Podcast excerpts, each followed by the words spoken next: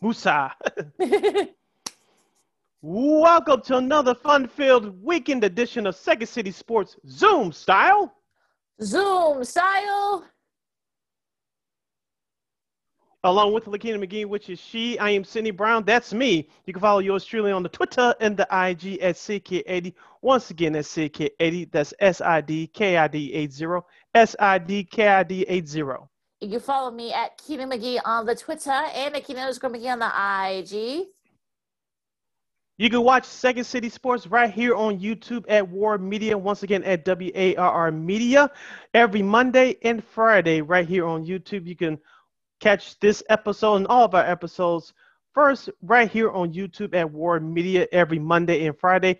You can catch our podcast every Tuesday and Saturday at WARR on Anchor. Once again, every Tuesday and Saturday at WARR on Anchor. That kicks you over to Spotify, iTunes, SoundCloud, Stitcher, Google Play, and that iHeartRadio app.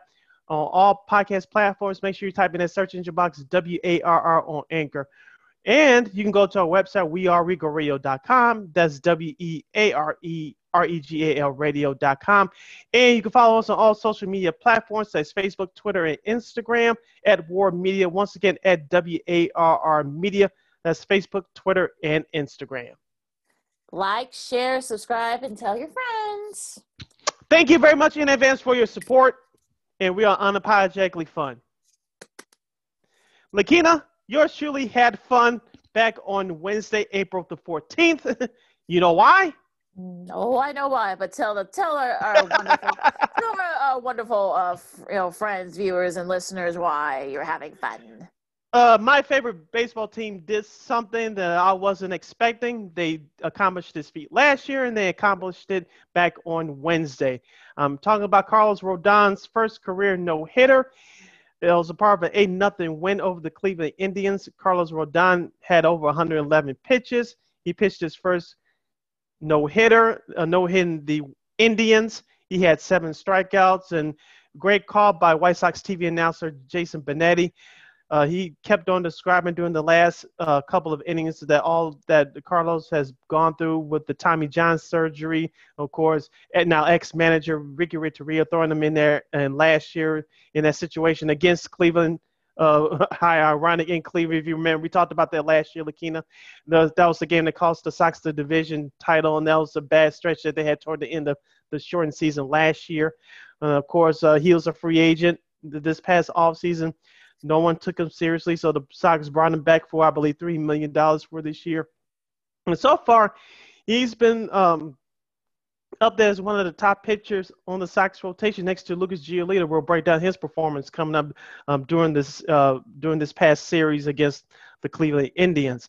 Uh, Carlos Rodon, uh, his last start uh, previous uh, against the Seattle Mariners on the road, he had nine strikeouts uh, against Cleveland in his no hitter. He had total control of the ball game. Obviously, his breaking ball was on point. He used the fastball when he had to.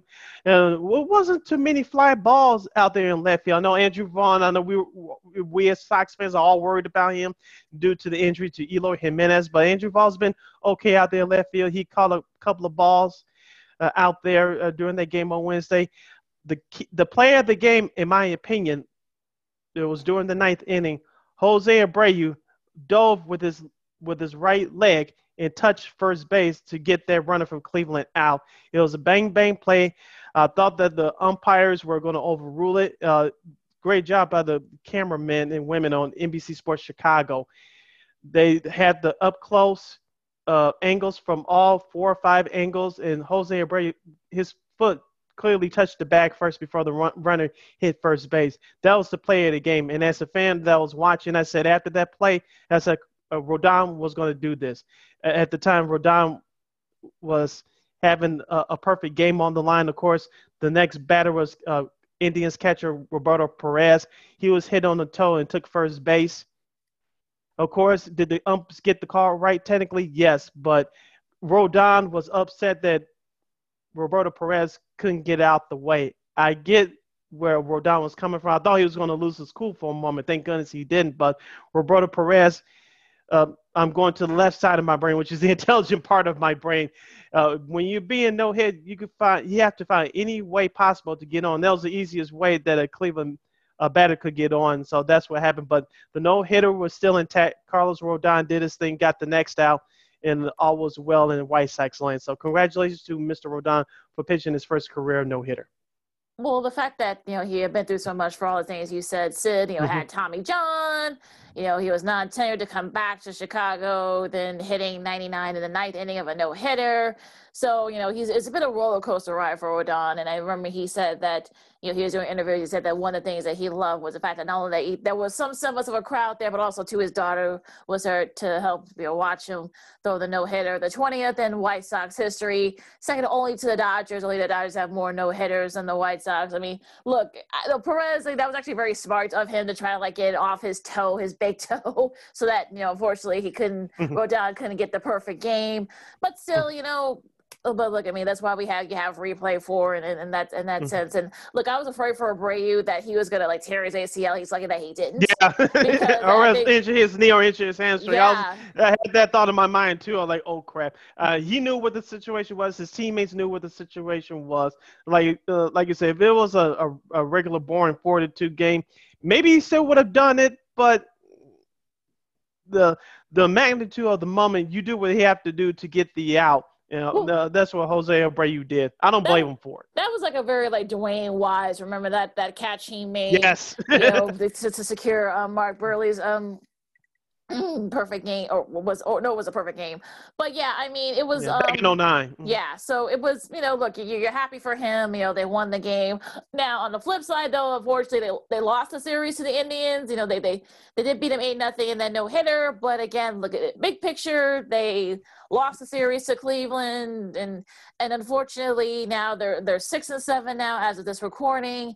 And look i i think that this team is still plagued by the same problems that was happening in, in earlier in this well it's only like two weeks well we're not even three weeks in but it's they still mm-hmm. keep happening like the the middle relief and the, the struggles and also to the errors too that's another thing so I, I think that look while this was a great i think people got to look at it big picture and and I think you know Sox have a, a, a very big not I want to say big series, but look, you got a, a, Red Sox team that's actually been playing pretty well. I know their yeah. nine game uh, winning streak was snapped by the Twins on Thursday, but they've been playing pretty well. So I, I mean, the the it's going to be very interesting that that weekend series because I, I think that this is a sort of like a course of a team that you thought was going to be better than have a better start. Then you have a team that no one really expected anything, but now they have a hot start too. So that that that series, I don't want to say this is a must series for the Sox, but I think you gotta have to like maybe just don't get swept by the the Red Sox. That's all I would say on that front.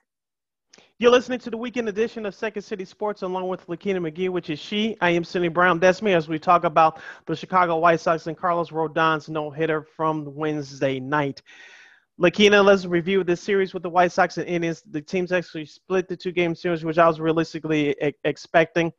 And so the Sox had the chance to take three out of four, but of course, Thursday's game with uh, Lance Lynn pitching, uh, the White Sox once again could not muster up enough offense against good pitching. Of course, the Sox lost Thursday's series finale uh, on the South Side 42. Lance Lynn had uh, six innings pitched, had 10 strikeouts you made the one mistake to Jose Ramirez, uh, which was a two-run shot. Of course, Cleveland added on a couple more runs after that. But the White Sox, I was encouraged a little bit. Uh, we'll review the series score-wise. The the Sox won the opening game of the series four to three back on Monday. They lost the game two nothing. That was the Lucas Giolito game. He pitched his heart out, but uh, Garrett Crochet – I like him, Lakina, but he made a big boo boo again, yes. which cost the Sox uh, a loss on Tuesday. Of course, Wednesday's game, it was the Carlos Rodon no hitter. Of course, the loss on Thursday. I want to focus in on the offense. Johan, my kind of looks like he's starting to warm up a little bit. The Yamaneta, mm-hmm. Yermin Mercedes. Uh, he looks like he's starting to warm up a little uh, a little bit too. I know he, he's one of the league leaders in batting average in baseball. He still continues to, to swing a hot stick. Jose Abreu, as you mentioned, Lakina didn't have the greatest series, but he made a hell of a play defensively in that Rodon no hitter on Wednesday. So the White Sox offense is starting to come around a little bit. Of course, Tim Anderson returned on Thursday, got his first hit uh, mm-hmm. on Thursday off the first pitch. So hopefully the White Sox can uh, gain momentum and not get swept by Boston. But uh, reviewing that series against Cleveland, uh, on the surface they should have taken three out of four, but realistically, uh, it didn't surprise me that these two teams split. Now the bullpen, it actually came around a little bit, minus uh, Garrett Crochet's uh, gap on Tuesday, but uh, Evan Marshall has been doing this in his last few days. Of course, Michael Kopech, he may have to sit a little while longer in the bullpen and to, to wait to get into the starting rotation, but he's been lights out uh, coming out of the bullpen. We talked about this before, Lakina, uh, for the last couple of episodes. So yeah. the bullpen started to come around a little bit. Liam Hendriks actually looked good um, the other night on Tuesday. So it looks like he's starting to uh, turn it around. We'll see how he goes as the uh, season goes along. But the bullpen is starting to uh, turn itself around a little bit. But the Sox still have to shore up that defense. They did on Wednesday uh, during uh, Carlos Rodon's no hitter. But outside of that, uh, it's still a problem. And if it becomes a problem these next few weeks, uh, it's not going to be good. Well, look, I think the consistency. I think everybody's got to be consistent. The pitching, the hitting, the defense, all of that mm-hmm. has to be consistent. And the problem is that when one thing's good and you know two things are good, then like the other one is sort of like, you know. So mm-hmm. unfortunately, this is sort of like the thing with baseball. Everything ebbs and flows. And look, I'm look, they're, they're look the middle reliever. Look, they, they did pretty well against the Indians. That's a pretty good Indians lineup. And look, they they split their series. I mean that that's okay. I mean, look, but I think you're starting to realize, especially with what the rest of the the, the Central's doing, the AL mm-hmm. Central. That look, that's still good. That's a pretty. I don't want to say it's a wide open division, but I think you know with KC and Detroit having better starts than a lot of people thought they would. Mm-hmm. I think look, you know, although I think Detroit has kind of fell, fell back to earth a little bit, but you know, Minnesota's had their issues. You know, they you know basically kept from they kept from getting swept against the Red Sox and the mm-hmm. Royals. You know, I, I, mean, look, I think this, I think this to show you this division is going to be a fight in this division. It's not going to be like it's going to be just the White Sox and the Twins. It's going to be like a fight for the Royals may have something to say about it. The Indians may have something to say about it. So, I, I think that look, this is going to be very interesting. That AL Central as we said before, coming to the season, Kansas City and Cleveland, I expect those both those teams to be competitive. It's, it's turned out to be that way so far. Uh, uh like I uh, like I also said, I, I think it's going to come down to the Twins and the White Sox ultimately at the end here. But you cannot ignore Kansas City, especially. They're where where the White Sox were a couple years ago. I'm not saying uh, they're going to make the playoffs or anything like that, but they're going to be a competitive team. And it won't be too long. I'm, I do not have the schedule in front of me, but it won't be too long before the Sox face them for the first time this year. I believe it's sometime next month. Like I said, I don't have the schedule in front of me, but I can't wait for the White Sox and Royals to play so that it, it those games are going to be uh, ones to watch if you're a White Sox. Obviously, in the division, those games are more important than um, than any of the teams that you play uh, in your outside your division. But uh, watching that Minnesota Boston series, uh, I had a chance to watch some of those games. Boston, you can call it magic, you can call it whatever, but they they took advantage of Minnesota's bad starting pitching. As I told you before, I'm not a big fan of that starting pitching when it's time to rise up, i.e., in the playoffs, they don't come through. Okay, mm-hmm. their offense is, is is a home run and nothing offense. They have some boppers over there with Nelson Cruz leading leading that bunch. But if you're gonna sit there and tell me that I should be afraid of the Twins as a White Sox fan, I'm not. Do you respect them? Yeah, because how they won this AL Central over the last few years. But am I afraid of them? No.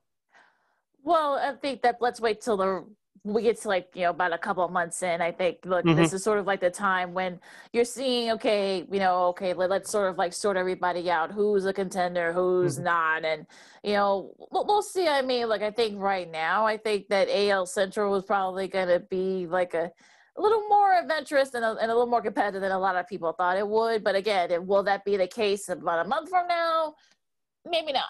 But again, for right mm-hmm. now, look, I think that the, the Royals are showing you that there are no pushovers. Minnesota, look, they've had their struggles, but I'm sure they'll get together. The Sox are mm-hmm. having their struggles too, but I, you know, I have no, I have no doubt they're going to get together too. So I, I think that people just need to kind of just chill and relax and just see how it all, how the season unfolds. Yeah, I agree with you there. And like you said, Lakina, now the White Sox go back on the road. We saw what happened when they went out on the West Coast. They took two out of three in Seattle. This should have been uh should have been a, a, a sweep, but that didn't happen thanks to a bad six inning in Seattle a week or so ago. Now, of course, they, they lost three or four to Anaheim to start the year, so they're back on the road against a team in Boston that's playing out of their minds right now. Will they be there in the end? Me personally, I don't think so, but you. Uh, the they're playing well right now. You have to respect that. So if you're the White Sox, yeah, I, I don't think what happened on Thursday was a letdown from the no hitter on Wednesday. They just got beat and they didn't execute. And hopefully you don't take what happened on Thursday to the road on Boston this weekend for a big four game series. Be well, like I said, it'll be very interesting to see what happens there. So you're listening to Second City Sports Zoom style along with Cindy Brown. I am Lakina McGee. Let's go to the north side and talk Cubs. I mean, I, I look what what can you say? I mean, just the the bats are having ice cold, the consistent lack of consistency. We're, we're, we're having the same conversation we've had for like the last two weeks. We did look, we sent our Cubs for you, which you can check out, you know, through the WARR Media, both on YouTube and on mm-hmm. you know your various um, streaming platforms, audio streaming platforms, I should say. But, WARR on Anchor. A WARR on Anchor, you know, all the you know, various Anchor, Spotify, whatever. Mm-hmm. But mm-hmm. I, I, mean, good grief. I mean, look, I, like I said, I mean, they had like like seven hits. They had like 11 hits in their win mm-hmm. over the Brewers, and they had like only three. They were shutouts in their Brewer the series that they could have won it. And I, I just think that at this point, I really don't know what to what to think at this this team at this point. I mean, look, you have Kyle, Kyle Hendricks. Some people thought, oh, maybe he had COVID. Turns out he didn't. And then he had, you know, some of their guys in their staff have had, you know, ha- are having COVID issues, and you know now they have to, you know, step away from the team due to protocols and such. So, you know, not not making that an excuse, but again, I mean, you you mm-hmm. need. Look, they're five and seven. Look, I mean that NL. I mean the NL Central. I mean, look if you look at the standings, no one's really running away from the division at this point. But again, you need that consistent pitching. You need that consistent hitting. Mm-hmm. And unfortunately for the Cubs, at least so far, they got a tough series against Atlanta, who they too have had their issues, their various issues. We'll talk about that in a mm-hmm. little bit. But uh, Sid, I don't know how you feel, but look, I'm not giving up yet but it's kind of they're they, are they are making it hard for folks. I, I, know Cubs fans are kind of been more apathetic at this point, and I, I, don't know, but I think, like I said, the one the one mulligan that the Cubs have is that no one's run away from the division just yet, so they actually still have a shot, believe it or not. Yeah, that's the only mulligan, mulligan that they have right now. Um, watching uh, some of the games from the around out uh, with the teams uh, within their division, St. Louis is off to a horrible start. Yep. Um, you know, Milwaukee dominated them um, th- uh, last weekend. So, I, Cincinnati, I don't know what's up with them. Pittsburgh actually looked it's looked okay, but like you said, like in Milwaukee, uh, of course, we all know what they did to the Cubs earlier this week, taking two out of three from them. But like like we said before the season started, like Keenan, do you think even though I did pick the Cardinals to win the division, do you think that seriously think that anybody was going to run, run away with this thing? Even when I thought that St. Louis, uh, when I picked St. Louis, I didn't think they were going to run away with this thing. And I told you before, and we've seen it throughout the first now almost two full weeks now the season that St. Louis Cardinals starting pitching not good unless you know something I, I don't know. Well, there, I mean, their starting pitching is not good. I like I said before, I know people want to you know Arenado. They have the they got Arenado, okay, fine, but their mm-hmm. pitching. Look, their starting pitching has not been good the last few years, and unfortunately. Mm-hmm and we've seen the game so far. It has showed. So again, look, that division, I'll be surprised if anybody wins like 85, maybe 85 might end up winning the division. So I, I mean, who knows? So look, I, am not like, look, I'm not giving up on the Cubs yet, but we need to get that consistent hitting. You need to, you need Bryant to hit consistently. Rizzo, um, you know, Baez needs to show up. And then look, I know Arrieta had not a, not didn't have a very good start against the against the Brewers, pardon me. But look, mm-hmm. I mean, we need to get that that pitching, and look, that back end needs to step it up, dial it up, and I let let let me let, let's hope that they can. And like I like we've been saying, that division is still there for the ticket, folks. So you know they're still in it, believe it or not. Here's the thing, Lakina, from the from where I stand. I accept the Cubs for what they are. They're inconsistent oh, yeah. team. As of this recording, they are five and seven with a huge series against Atlanta in your backyard this weekend, including that Sunday night telecast on ESPN, probably for the world to see with that potential poop. But but I accept the Cubs for what they are, and they have been like this for the last two or three years. They're inconsistent on offense. If they can get good starting pitching and get some timely hitting, that's how they win. But as we said before, the way this lineup is built, at least you can say that say it from the last few years. When you have a, a lineup full of boppers or home run hitters, that's that's how you win. That's, if that's your strategy on how to win, you're gonna have problems. And we've seen that before, especially in this town on both sides of town. But sticking to the Cubs, you have a bunch of big bats in your lineup There's all home runs or nothing with these launch angles, nonsense, and things along that line. You're to have problems. As I said before, especially with this Cubs team, you're going to have to create runs, hit and runs, steal bases, a bunch of guys over. So you you can't depend on your starting pitching to bail you out all the time. And so you got to get creative and get aggressive. Now, uh, with the Cubs losing two to three, uh, two out of three to the Brewers earlier this week, of course, the frustration uh, uh, went over in, in on Tuesday's mm-hmm. Tuesday's game, which they won. Thank you to Willson Contreras' go ahead home run late in that game. Uh, manager David Ross, uh, pitcher Ryan Tepera, and um, game planning coach. Go mm-hmm. figure that one, folks. Mike Borzello were suspended after Tepera threw a pitch in front of the feet of uh, Milwaukee Brewers starter Brandon Woodruff. Uh, you could tell that uh, during that game, the, the Cubs were down until Contreras' home run late in that game. Mm-hmm. Frustration, you could tell from this team, is has boiled over. And, yeah. and looking at this team going forward, if you let that – carry you mentally, if you let that hang over you, which affects your, which uh, which is going to affect your performance, there's going to be problems. You got to stop this right away if you're the Cubs, because uh, we know that you have problems, but but uh, it's it's we say this all the time, Lakina, in sports, in particular professional sports, is 90% mental, 10% physical. And there's no other example than the game of baseball. And looking at the Cubs right now, frustration has boiled over. Let that and we're barely two weeks into the year. Let let that. And this is where we're going to see it. It's going to be. Uh, it's going to get a whole lot worse before it gets better. And I, well, I, that's why I say you let that frustration out on the field.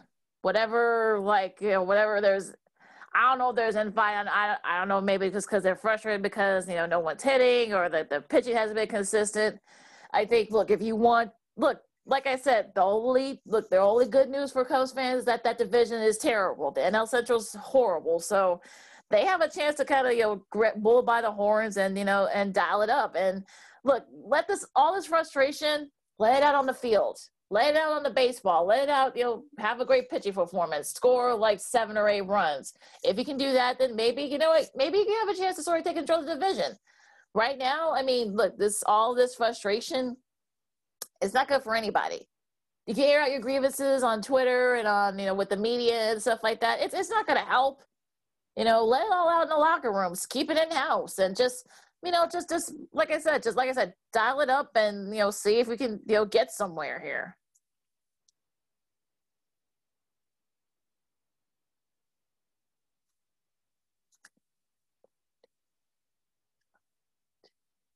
Unmute yourself, Sid. yeah.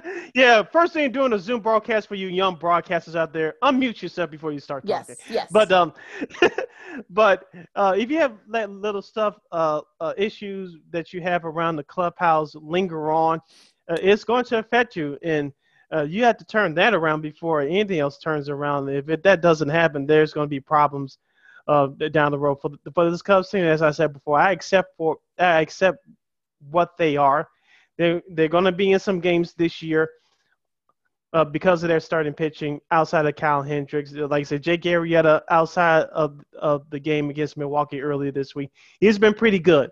Mm-hmm. Okay. Mm-hmm. You need Cal Hendricks to come through. You need some of those other guys like Zach Davies and Alzolay to uh, to step up.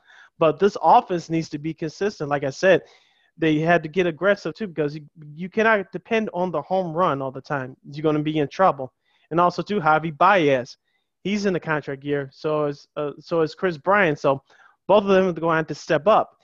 and if that doesn't happen, you're really going to be in trouble. So I hate repeating myself, but I, I'm I, I don't want to throw the the baby out with the bathwater on this team either. I accept for who they are. Like you mentioned, Lakina, this probably will be 2006 when the Cardinals won the World Series. Remember, they won only 89 games, no, not 89 games, 83 games 83. Uh, during the during yep. the year, and that, that was one of the Cubs' worst seasons in recent history at that time. So, yep. the Cubs can't turn it around, but someone's got to step up and show leadership of on and off the field. Yeah, that that I think that's what that's what they need to do at this point. And let's look, let's hope that yeah. look, let that frustration out on the field. You know, look, air out whatever grievances you're you're looking for that you're after. Then just let just have that. Just let it all manifest and just you know let let let let your let your game do the talking. Know your personnel. Mm-hmm. Exactly. All right, so let let's talk about the whole, you know, the whole uh, MLB. What what has impressed you so far? The LA Dodgers. Excuse my uh, Vince Scully, but uh, watching their uh, uh, their series against the Colorado Rockies. Of course, we all know that the Rockies are re- rebuilding, but uh, the Dodgers had an impressive win on Thursday night. They spotted the Rockies five one five runs early, but they came back. Uh, they have uh, Justin Turner, he had a big blast on Thursday yeah. to have them get back in the game. Of course, they have a role player stepping up. David Price actually picked up his first save on on Thursday. Kenley Jansen, after a shaky opening uh, series um, at Colorado, he's picked it up a little bit, but uh, the Dodgers are looking good. Mookie Betts is doing his thing. Uh, I'm not I'm not going to hand them the World Series trophies just yet because – uh, a lot of things can happen. We're barely two weeks in, as we mentioned before, but they're looking good so far. The San Diego Padres, uh, I know uh, that they've been on the road uh, recently. They're 95 as, as of this recording, and they have a big series this weekend uh, hosting the Dodgers in San Diego. So San Diego's been looking good. Uh, the Arizona Diamondbacks, boo. Mm-hmm. I watched a couple of their games against Oakland. Oakland really got into them a little bit. So I, have been impressed by those uh, teams so far. Uh, the Atlanta Braves, I know they're off to a uh, to a bad start. I know they're playing the Cubs this weekend in Wrigley as we speak. But uh, watching that game on Thursday against the uh, Miami Marlins and that comeback victory, uh, hopefully they can use that as a turnaround. If you're an Atlanta Braves fan, that young team is too good to get uh, to get off to a five and eight start. We know it's early, but hopefully they'll use that comeback win on Thursday to turn things around. I think the Dodgers are showing the Dodgers are showing you why they're defending World Series champs. They're kind of picking up mm-hmm. exactly mm-hmm. where they left off. And look that their pitching's been you know pretty you know consistent, but it's been their hay that's kind of saved that pitching. Whenever mm-hmm. that pitching you know messes up or doesn't have a good start, it was really their hitting that's kind of saved them. So you know that that mm-hmm. the fact that they were able to kind of come back from from that, deficit on Thursday against the Rockies, it just mm-hmm. shows just again it just shows that's what championship you know caliber teams do. So, and I think they, they mm-hmm. showed you why. And look, the Mets have look, the Mets have kind of been sort of like, you know, they haven't been able to play because of COVID issues from the other team. But you know, look, they've they mm-hmm. looked pretty good. I mean, they've you know, as of right now, they've won three in a row. Um, the Phillies have kind of came back to earth a little bit. Um, so is the Marlins. They kind of they had had a hard hot start, but then they've faded out. And look, I mean, the, the, the, Mariners have looked pretty good too. I mean, that's a really good young squad. You know, we saw what you know they did to the White Sox in that last game of their series last week. You know, they've looked mm-hmm. good. Um, you know, the, the the A's. I mean, they've won five in a row, but they're you know like that that that AL West. I think you know look the, yeah. the Astros, as of this recording, they've lost five in a row. But look, I think they're sort of like even the, the Rangers, even the Rangers that no one's really expecting anything from them, they've won three in a row as of you know, as of you know this recording. So it, it's it's just like I think at, at this point right now we, we really don't. With the exception of the Dodgers, you we really don't mm-hmm. know who are the who the contenders are because everyone is like for the most part so like log jammed in the stand in the standings. So I, I, look, I think that right now, look, I think it's the Dodgers. I don't want to say, look, I'm not giving them the trophy either, but I think the Dodgers are showing you why they are the defending World Series champions. Looking at the AL West standings, uh, remember Seattle had a hot start a couple years ago, and and they, and they faded. So, am I a big believer in them? No, they're playing good right now, as you mentioned. But do you think it's going to hold up in the long haul? I don't think so. Nothing personal, but no. Like you said, Oakland has won five in a row. They started to turn it around. Like I said, I watched a couple of their games against Arizona on the road this week, and and oh, as I said before, watch out for Oakland. So.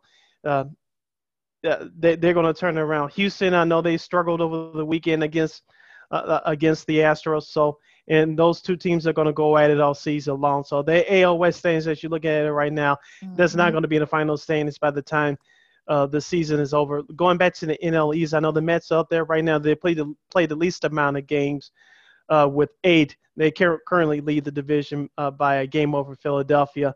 And we know what the uh, NL Central the division is. Of course, the NL West. Uh, surprisingly, the San Francisco Giants are yeah. eight and four.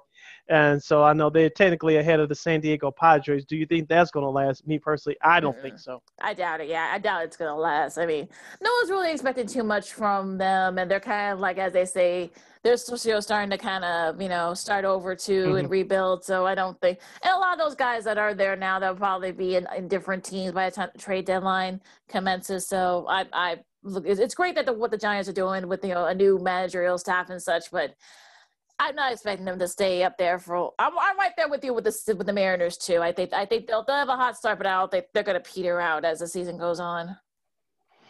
Yeah, we shall see how that division turns out as the season goes along. You're listening to the weekend to the weekend edition of Second City Sports, along with Lakina McGee. I am Sidney Brown. Lakina, since we have these last few minutes left, let's transition over to another team in Chicago that's given fans and us personally a big headache, and that's the Chicago Bulls. One, two, three. Musa. it's to take more than that. It's to take a lot yeah, more than yep, that. Yeah. That's yep. not to help. Currently, as of this recording, they're on a four-game losing streak. Uh, their last uh, game uh, was played on Wednesday night at the United Center. They lost to the Orlando Magic in the return of Wendell Carter Jr. and Otto Porter Jr. And Michael Carter 115. Williams. Yeah. yeah. Oh, thank you. Ooh. Good grief. but anyway, it, yeah, it, was that bad, folks. It was a 115 to 106 loss. Lakina Orlando was up by more than 20 points during this contest. And uh, I told you before we started recording, I did not look at one minute of that game. I saw a, a couple of highlights, and, and and that was that was it for me. I know Zach LaVine led the team with 30 points. I, I, I what do we say for the last few episodes, Lakina? Outside of Zach LaVine and now uh, Nikolai Vucevic, you got to have somebody else to step in and step up. I, I, right now, outside of those two guys, you know, taking a look at the box score from Wednesday night's loss, mm-hmm. the next guy at the Vucevic 29 points. Coby White, no, Daniel Theis, sorry, Theis, scored sorry, 16. Uh, Daniel, yeah, Daniel Theis scored 16 points coming off the bench, and that was it. Lauri Markkanen in 17 minutes, how many points did he score? Six. Coby White in 12 minutes of action, how many points did he score? As we turn that volume down, um, he scored a total of two points. and you and you got uh, Troy Brown Jr., who's been very impressive. We talked about him in our last couple of episodes. He only had three points, but outside of those terrible numbers, Lakina, coming off your bench, I have nothing, and there was nothing. You're, you're on Wednesday you're, night. You're flummoxed. You're flummoxed. Um, look, I was flummoxed watching that game. I, I mean, look, I, I was just like, what, really? Like, this is this is Orlando. This is the team that get basically it took their best player. You took their best player, and yet mm-hmm. you know you, you gave you know two of their our worst players. But then look, well, look what happened. I mean, I mean, look, we'll we'll talk more in, in NBA in our, in our next um, next block. But I, I think look at this point for the Bulls. I, I, I have nothing. And I think, look, I wasn't expecting them to be like the number four or five seed in the East. The, the, look, the, here's the crazy part about this, Sid. I mean, the fact that the East is so bad, they're still like right there, like in the play-in game. they're like they're in tenth place still with every despite despite the losing streak, despite everything that's happened. Now Zach LaVine's going to be out for a few games because of you know COVID protocols and safety mm-hmm. protocols. They had to cancel practice on Wednesday because that. But every everyone else on the Bulls have test, you know, tested negative for COVID. Apparently, so is Zach too. But I guess since he was around mm-hmm. somebody mm-hmm. who had COVID, Now he's got to step away from. Look, mm-hmm. I know there are going to be some folks that say, "Well, he was embarrassed by the, the Magic loss. He needed some time." Look, just just stop it, okay, y'all, y'all, y'all really Thank are reaching. You. You, you. guys really are reaching, and guys have way too much time on your hands. But yeah, back back to the Bulls. I mean, look, this just shows you that look, this roster's going to look a lot different next year. You still, we saw what happened during the trade, the trade deadline. That's the tip of the iceberg. A lot of these guys mm-hmm. will not be here. Um, you know, let's see, maybe Temple could kind of be that facilitator that a lot of people thought what that a lot of people say was missed, you know, while he was out. Mm-hmm. It, look, it'll be very interesting. And now that Zach's going to be out too, boy, it's, it, it could get ugly, folks. It could get ugly, and as we said before, uh, this was the uh, the best part uh, of the season right here for Chicago was their schedule uh, right now the, they haven't taken advantage of it. They're on a current losing streak. Uh, they looked bad against Memphis on Monday. I did check out some of that, and that that, that would give you a headache unless you're a Memphis fan. But uh, back to Wednesday's game, there was just no effort, no heart. It's just gone. It, it's this is the worst Bulls game uh, the worst that the Bulls have looked since the uh, the trade, which is um, now over a month old now. So this is the worst that the Bulls have looked. Now we we've talked about on this show before, Lakina re- reviewing some games that they uh, one or two plays here they could have won the game. Mm-hmm. That's one thing. To not come out with the intensity and the effort and just going around, uh, uh, uh going around like in a bunch of circles and just going through the motions. That's what I cannot stand and you're paid for professionals and you go out and do something like that and feeling sorry for yourself, that's un- inexcusable. Yes, you're going to have bad days. We all have bad days. I get it. But when this becomes a habit, hopefully it doesn't for this Bulls team, whether they make the playoffs or not.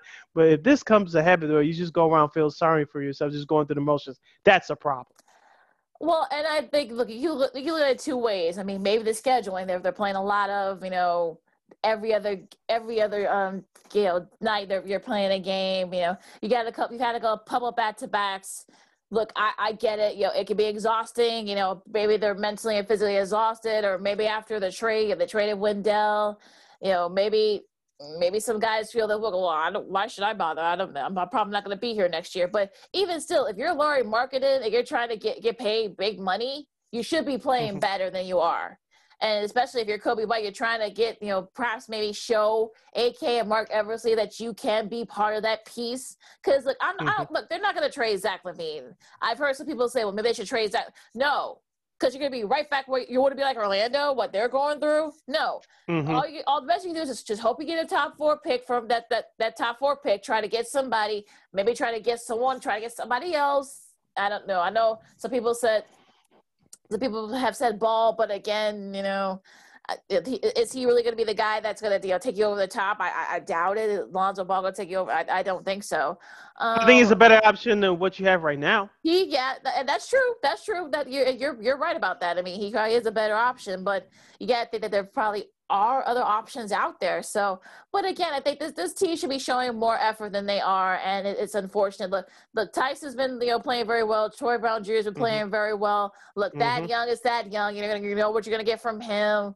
Um, I'm just I'm talking about the Lauri Markkanens. I'm talking about the Coby Whites. Those are the players that we should be seeing more of. Mm-hmm. And look, either one or both will probably be gone next year. I, I don't know, but look, we don't know what you know AK and Eversley are saying in their minds. We didn't know they were going to trade for Vucevic. We don't know what they're going to do in the offseason. So, but but then look, you still got a you still got a game, a lot of games left to play. You got some winnable games. You're still right there for the play. I know some people say, "Well, let's let's let's start taking out." Look, that's not going to happen. The East is terrible. That's unless they like totally yeah. bottom out. That's not going to happen. I'm with you. That's not going to happen. But getting back to, uh, I'm sure you've seen this more than I have, especially on Twitter with Bulls fans, and I've been hearing some conversations on the, both the ESPN 1000 and 670 The Score. I get the frustration to a point with some Bulls fans, uh, even before this losing streak. And we talked about it before about some games that they've let get away, even before the trade. Mm-hmm. Okay, if they just won half those games, they'll be in better position, like the New York Knicks. Okay. Let's just say the Bulls were six in sixth place, maybe fifth. Let's just say six to be realistic, okay? Okay. Do you think they're really the sixth best team in the Eastern Conference right now? No. Not a chance. But no. But the, for for what the the what the situation is in, uh, entails right now with the shortened schedule, with the 72 game season, with the uh, protocols that that the players have to deal with, which every team has to deal with. You know, strange things can happen, but the here's the frustrating thing: if you're a Bulls fan, the Bulls are not taking advantage of the situation. We all said coming into this season, Lakina, that this was a, a evaluation year, correct? Yes, sir. It's a it was an evaluation year, and I still believe that, and that's what's still going on right now, obviously. Okay, but if uh, if this team said that they said that there should be a better team and perhaps a playoff team, correct? That was the goal going into the year, correct? Mm-hmm. Sure. Yes. And sir. that was the um, I know that that's the goal after this trade for Vucevic now over a month, right? Correct. Mm-hmm. Keep going. If, you know, you got to walk it like you talk it. Right now, for the Bulls team, I believe they'll eventually get better. It depends on what the front office does, but focusing on the here and now, as I said before,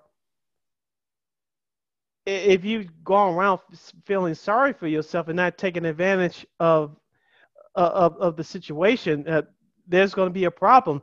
You got to play a full 48 minutes and give consistent effort. You, can't just say, "Well, Zach is going to bail us out." Now, Vucevic is going to bail us out. If those two guys are on their game, we can hop on their backs and see what happens. Maybe we can win.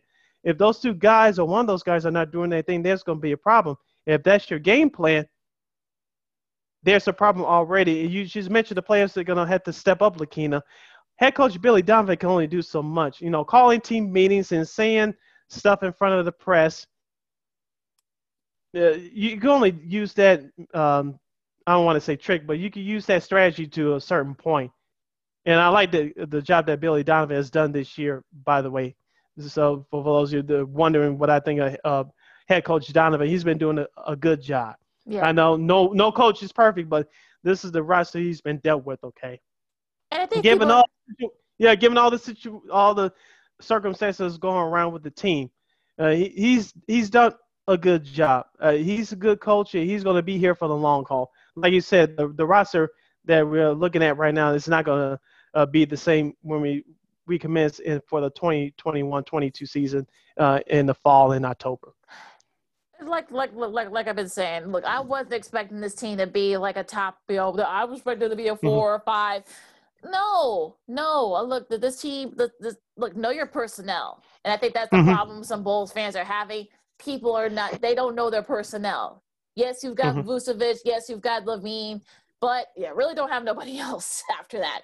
I mean, look, mm-hmm. Ty, look, Theis's been pretty good. Look, you know, Brown Jr.'s been kind of up and up and down you know, Garrett Temple is sort of like, like I said, that young's that young. You know, you know what you're gonna get from him.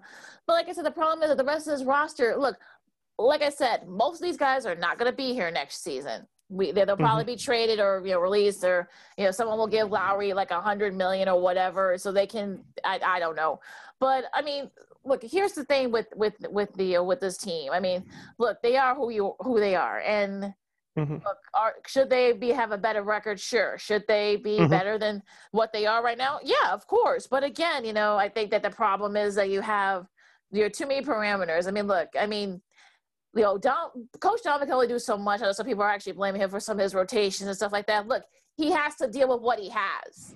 Mm-hmm. Like th- th- this is not like look they're they're not the Nets where they can you know like all like half their guys to, to take a day off and the other half can you know pick up the slack. That's just not the case. This is this this team wasn't built for that. The roster that was you know shown you know wasn't built for that kind of you know for that kind of thing. So I think people need to sort of figure out you know know your personnel, know who this team mm-hmm. really is because they're, they're not who you know not to quote you know not to you know switch sports or you know quote uh, NFL, you know the late great Denny Green Denny Green here, but they are who you thought they were. Yep, I think we should end in in in this segment with that quote. R.I.P. Denny Green. Let's take this 20 second timeout. You're listening to the weekend edition of Second City Sports along with Lakina McGee, which is she. I am Cindy Brown, which is me. On the flip side, we'll preview this weekend's action from the around the National Basketball Association. We'll, we also will review the week that was in the world of basketball and also uh, spring football coming to a major network. Hmm. And we'll ask you guys a question regarding Jackie Robinson Day as we are as baseball is celebrating uh, throughout the weekend, and we'll have a whole lot more. You're listening to the week to the weekend edition of Second City Sports. Welcome back to the second half of the weekend edition of Second City Sports Zoom style. Zoom style. Along with Lakina McGee, which is she, I am Cindy Brown. That's me. You can follow yours truly on the Twitter and the IG at SidKid80. Once again, that's SidKid80. That's S I D K I D 80. S I D K I D 80. You can follow me at Kina McGee on the Twitter and at Kina McGee on the IG.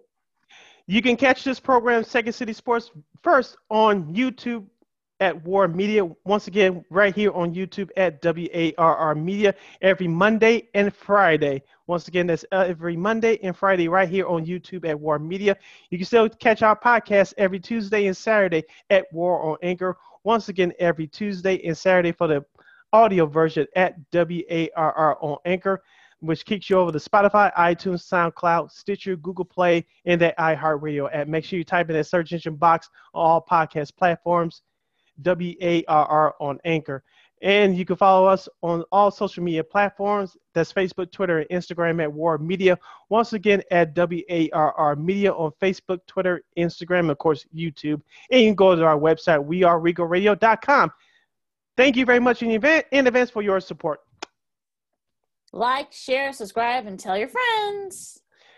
Let's kick off the second half of the program, Lakina, by diving into the rest of the of the NBA world.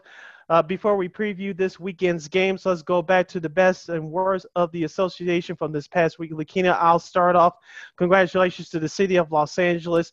They are starting to let fans in to attend games, including uh, in the Staples Center. That's including the Lakers, the Clippers for the basketball teams, and the Los Angeles uh, Kings for hockey. Of course, the Honda Center, which is in Orange County, that's where the Anaheim Ducks play. Fans will be uh, attending games in that arena as well. Of course, on the court uh, uh, this past Thursday, Lakina, the Lakers lost to their uh, historic rival, the Boston Celtics, 121 to 113. Jaylen Brown had a game of his life, uh, the high total for him for the season uh, is 40 points. He scored that on Thursday, grabbed nine rebounds and dished out three assists. Talen Horton Tucker came came up big for the Lakers, scoring 19 points, grabbing seven rebounds, and dishing out seven assists. Lakina, we talked about this before with this Lakers team. Uh, is Kyle Kuzma, Andre Drummond, who did not play on Thursday. He has to uh, get back healthy, and once those two guys are in the fold, they have to hold it down until LeBron James and Anthony Davis gets back. And it looks like it's going to be about another two or three weeks before both those guys get back. Lakina, as I said before in the last episode, for the Lakers, uh, all, all the players there are available to play right now. This is about who's going to get the most playing time come playoff time. Well, and also to the good news for AD is that he has been cleared to practice. Although, like you said, it's probably still going to be a couple weeks before he'll be able to play. But you know, w- with that said, though, I think look, you know, of course, Andre Drummond did not play on on Thursday. You know, still nursing that toe injury. Mm-hmm. Still want to give it a little bit of a rest. But um, I think, look, I think people look, you know, Horton Tucker, you know, you know, kudos to him for his effort. But again, I think they need AD and LeBron back. So I, I think, look, I think this is gonna hopefully now with you know AD being cleared to practice, mm-hmm. hopefully, hopefully with a couple more in a couple of weeks, you know, they'll have they'll be at full strength. We can kind of see the team that we all thought they, you know, seeing that team and you know at you know the Lakers team that we thought that you know would be, especially with some teams having injury issues. We'll get to that in a 2nd mm-hmm. But as I made that, um, sorry, Kevin Hart, I love you, but you know, not not not right now. Um, but but yeah, but but yeah, I mean, look, I mean, look, Schroeder's got to step up. You know, Caldwell Pope's got to step up uh, Wesley Matthews, he has to step up too because I think, mm-hmm. look, unfortunately for for them, I think you know for the Lakers, it, it, just shows you that without AD and LeBron and and Drum now Drummond, that that's not you know this team just isn't going to be like that top team the West that we all thought they would be. So I think it hopefully you know in a couple weeks they will be at full strength and that you know mm-hmm. we can kind of you know look they're look they're doing look these guys are doing what they can but again there's they're not at that level with AD LeBron or even or even the other AD Andre Drummond. Speaking of the team that beat the Lakers on Thursday, the Boston Celtics, uh, Lakina, looks like we put a, a, fire under there. You know what? So of course, uh, they're on a, a current uh, winning streak. Of course, let's go back to Tuesday's game. Jayson Tatum had a go-ahead three-pointer uh, that was part of his 32-point performance as they defeated the Portland Trail Blazers 116 to 115. Lakina, uh, I've been back in Portland for many years during these radio shows, and including this one. Uh, they Portland's starting to slip a little bit, and maybe uh, Damian Lillard's MVP chances as well. Question mark. Looks like it. I mean, look, he has struggled lately. The team itself has struggled, and look, that was a big win for Boston. You know, for their confidence per confidence level, because mm-hmm. they kind of like were going back into those bad habits again. But you know, the good news is they were able to kind of they were able to bounce back from that. That was a big win for them. And you know, Portland, unfortunately, they're they're picking the wrong time to you know kind of go through the slump. And I think, mm-hmm. and I mm-hmm. think you know, similar to the Bulls, I think you know with with the all these teams playing, you know, condensed scheduling, and you know these guys are. Look, we were ta- we'll talk about the Nets in a second. You know what happened with mm-hmm. that game against the Sixers, but I, look, I think for me, I think I'm hoping Portland can get together. I mean, like I said, even in a 72 game season, especially the season like this where you're playing a lot of games, you know, kind of like in mm-hmm. unison. so, look, I, I hope I hope they can get together, but I, I'm a little. They've got some some you know they got you know a couple of you know tough games coming up, so we'll see what Portland can do, but I'm, I'm not too worried about Portland just yet, but we'll see. Let's also give some love to the Phoenix Suns. They won their two games this week. They defeated the the Sacramento Kings Sacramento, on Thursday, yeah. and they defeated a lot. Shout out to our good friend of the show, Miss Alana Tech Hour. They have the Phoenix Suns defeated the Miami Heat on Tuesday, 106 to 86. DeAndre Ayton has really been impressive these last couple of games, Lakina. As uh, we said on this the show, this, the last episode, I'll say it here. Monty Williams should be the leading candidate for head coach of the year. Uh, Chris Paul, he probably won't get MVP. He should receive more consideration for it. Uh, he's been playing well. Devin Booker, of course, he's the leader of the team scoring wise. Uh, uh, could that pro- cause a problem for a couple of these top teams, including Denver, which we'll get to their situation in a second? Uh, uh, can Phoenix cause a problem with a couple of these teams? Yes. Do I expect them to reach the NBA Finals? No, because they're still a piece or two away. But I like the way they're playing right now. This is not a fluke. Remember, folks, before the injuries to the Lakers and now the Denver Nuggets, which we'll get to in a sec, they were up there, folks. So this has not just been a, a barrage for the last month.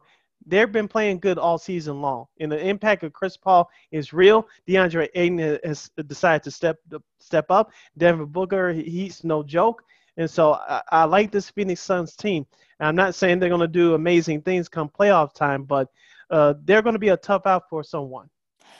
Well, and look, like you know, or they're they're kind of like proving to you that they are kind of right up there with the Jazz and both the LA teams and such. So, uh, look, I think having Devin Booker and getting Chris Paul, I think that was sort of like having the guy that's been there that has, you know, is a veteran that that you know will listen. You know, a lot of these guys will listen to him, mm-hmm. and you know, Ayton has stepped up too. I mean, there's like look, there's a lot of depth in that in that Suns team, of course. You know, besides Booker and CP3 and DeAndre mm-hmm. Ayton. I mean, look, there are a lot of you know there are a lot of guys like Jay Crowder has you know he's been up and down, but you know he's he has some big you know has some big moments. Um, you know, Mikal Bridges has some has has had some big moments for them too. So mm-hmm. having look having that you know, that depth and also too that they're very young overall, and also Monty Williams having a coach there that has been there mm-hmm. that knows you know what it takes to kind of like win has seen championship teams. So I, I think look, I think that the Phoenix is showing you that look, maybe look, maybe we could be up there with the guys. I mean, look, you never in a season like this, you never know. So I wouldn't feel mm-hmm. I wouldn't, you know, put a, a stamper on them not being, you know, up there with, you know, will they make the finals? Probably not, but I think look, they may they could make the Western Conference finals. I mean, we'll mm-hmm. see. Certain things have happened. Yeah, let's review Wednesday's action. Lakina, let's lead off with the headline game. The Dallas Mavericks defeated the Memphis Grizzlies 114 to 113 thanks to Luka Doncic's last second shot, which was part of his 29 point performance. Lakina, we talked about this before. The Dallas Mavericks are six games above 500 as of this recording. They have played much better on the road. They're trying to stay out of that seventh spot so they don't won't have to play in that playing game. They're uh, the early season struggle stuff, you can forget about that. It's in the rearview mirror. I really like the way this Dallas team is playing right now with Kleber, Josh Richardson. Yeah, Tim Hardaway Jr. Hope he can step up. Luka Doncic is the man right now, but uh, Kristaps Porzingis, uh, up until this game, he's been playing very well. As I said before, if he can stay healthy, he can really uh, help Dallas uh, become that team in the playoffs that you you don't want to play because we saw we all saw what happened last year without Porzingis. Luka was playing on a bad ankle and darn near darn near uh, eliminated the Clippers. Of course, we all know what issues that they had last year. We'll get to their uh, East Coast road trip results in just a moment. But uh, this Dallas team is starting to finally come together. Hopefully, that hopefully if Luka doesn't get hurt and Kristaps Porzingis can stay healthy, that's going to be a dangerous another dangerous team come playoff time.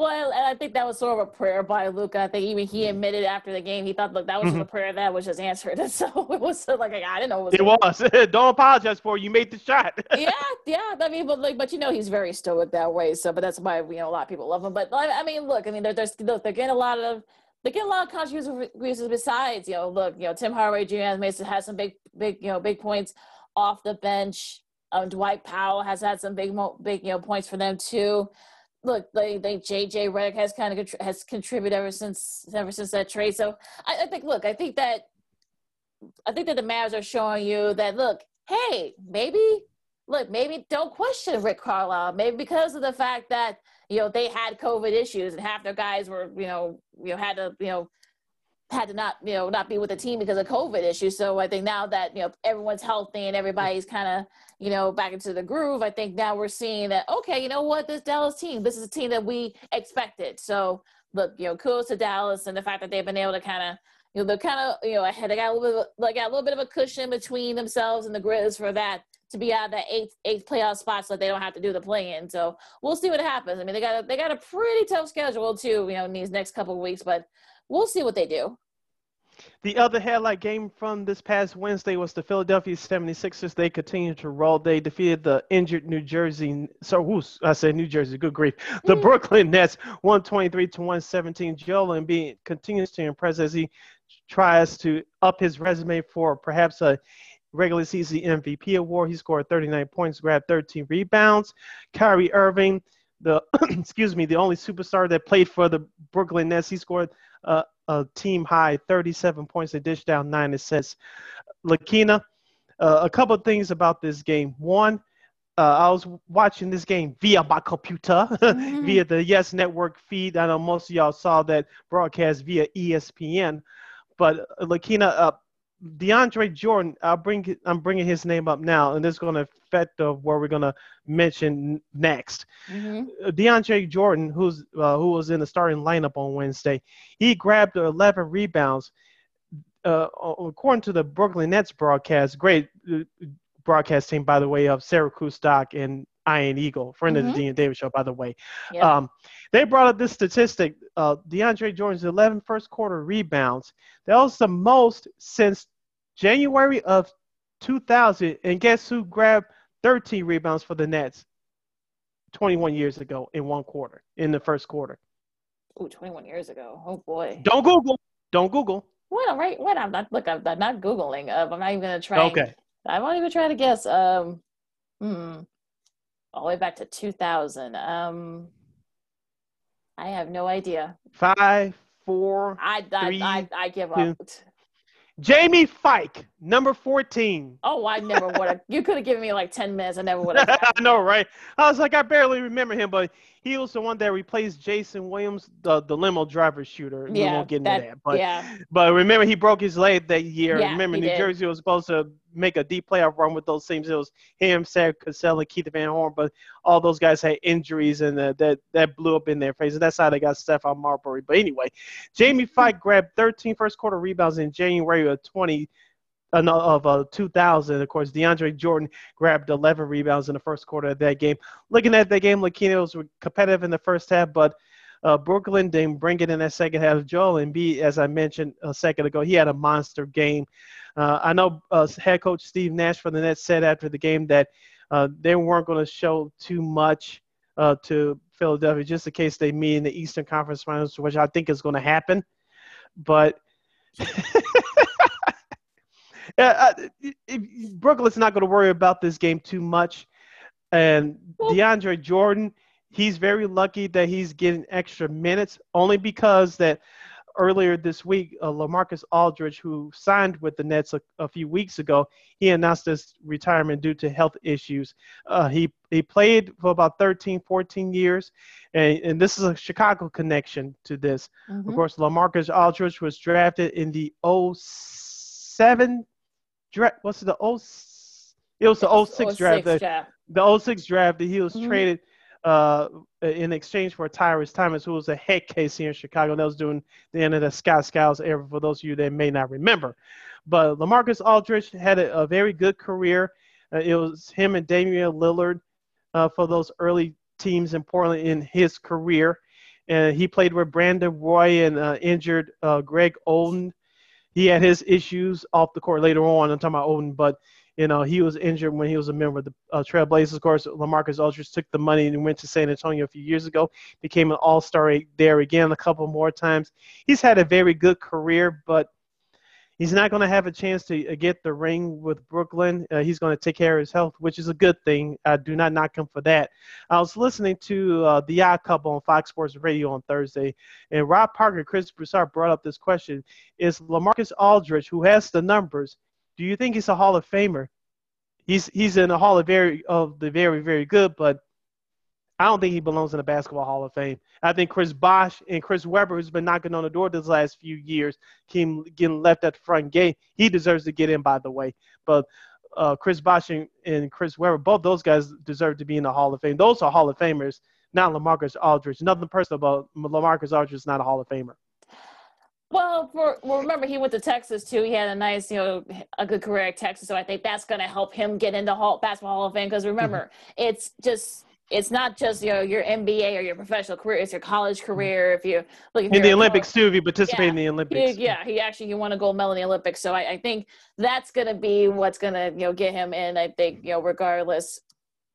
I mean, yeah, I mean, look if you, his NBA you know stats alone we just talked about, okay, okay, he didn't have a, you know, he had a good career, but again, he had a good career over at Texas for the couple years he, he played there. And, and, and look, I mean, he's been a great ambassador for the game, so that's going to help him get in the Hall of Fame, I believe, in the Basketball Hall of Fame, because basically they pretty much let everybody in the Hall of Fame in, in the ba- in basketball, you know, whatever the level. So I, I think, mm-hmm. look, I think people need to kind of, you know, I, he'll get in. I think he won't get in right away, but I think he will get in eventually. So I think that's what happened was with that. Now, as far as the Nets, um, and and, and you know, kudos to him for thinking about his health and and, and whatnot. That mm-hmm. sounds pretty scary. That you know he had that you know right before the game. He had that during the game. He had that irregular heartbeat, and of course, you know, you never want to f around with your heart. So you exactly. Know, so you know that that's sort of you know props to him for you know thinking about his health and you know stepping away from the game. And look, I'm sure he'll probably he'll I'm sure he'll probably I don't know if he'll coach. Maybe he'll do some television or something. You know, maybe you know you never know what his next career and you know chapter his career will be. Now, as far as the game itself, I mean, look, half the Nets didn't play. People forget you know because of injuries and rest.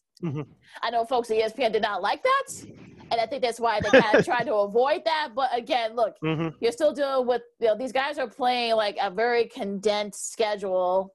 Mm-hmm you know that this still as you can see as short the season is. So they're playing all these games sort of like in like i said in unison. So of course they're going to take a day off or two. And look you know look the nets didn't score for like eight minutes. So for the mm-hmm. well field goal they, they they you know they have free throws but they didn't score like a field goal for like in the last eight minutes of the game. So the fact that they were able to do that and kind of hang on still i think that that's sort of a you know, a big, you know, victory in of itself. But look, I mean, this this the game didn't really mean too much. I mean, like like you know, Nash said, look, he's been through this. He knows. Like, you don't want to show all your cards, you know, in one sitting. You know, mm-hmm. they'll probably end up playing in it for the you know in the conference finals anyway. So I'm not too you know, Nets fans shouldn't be too worried, and neither should Nets players themselves. Look, half those guys didn't play, so.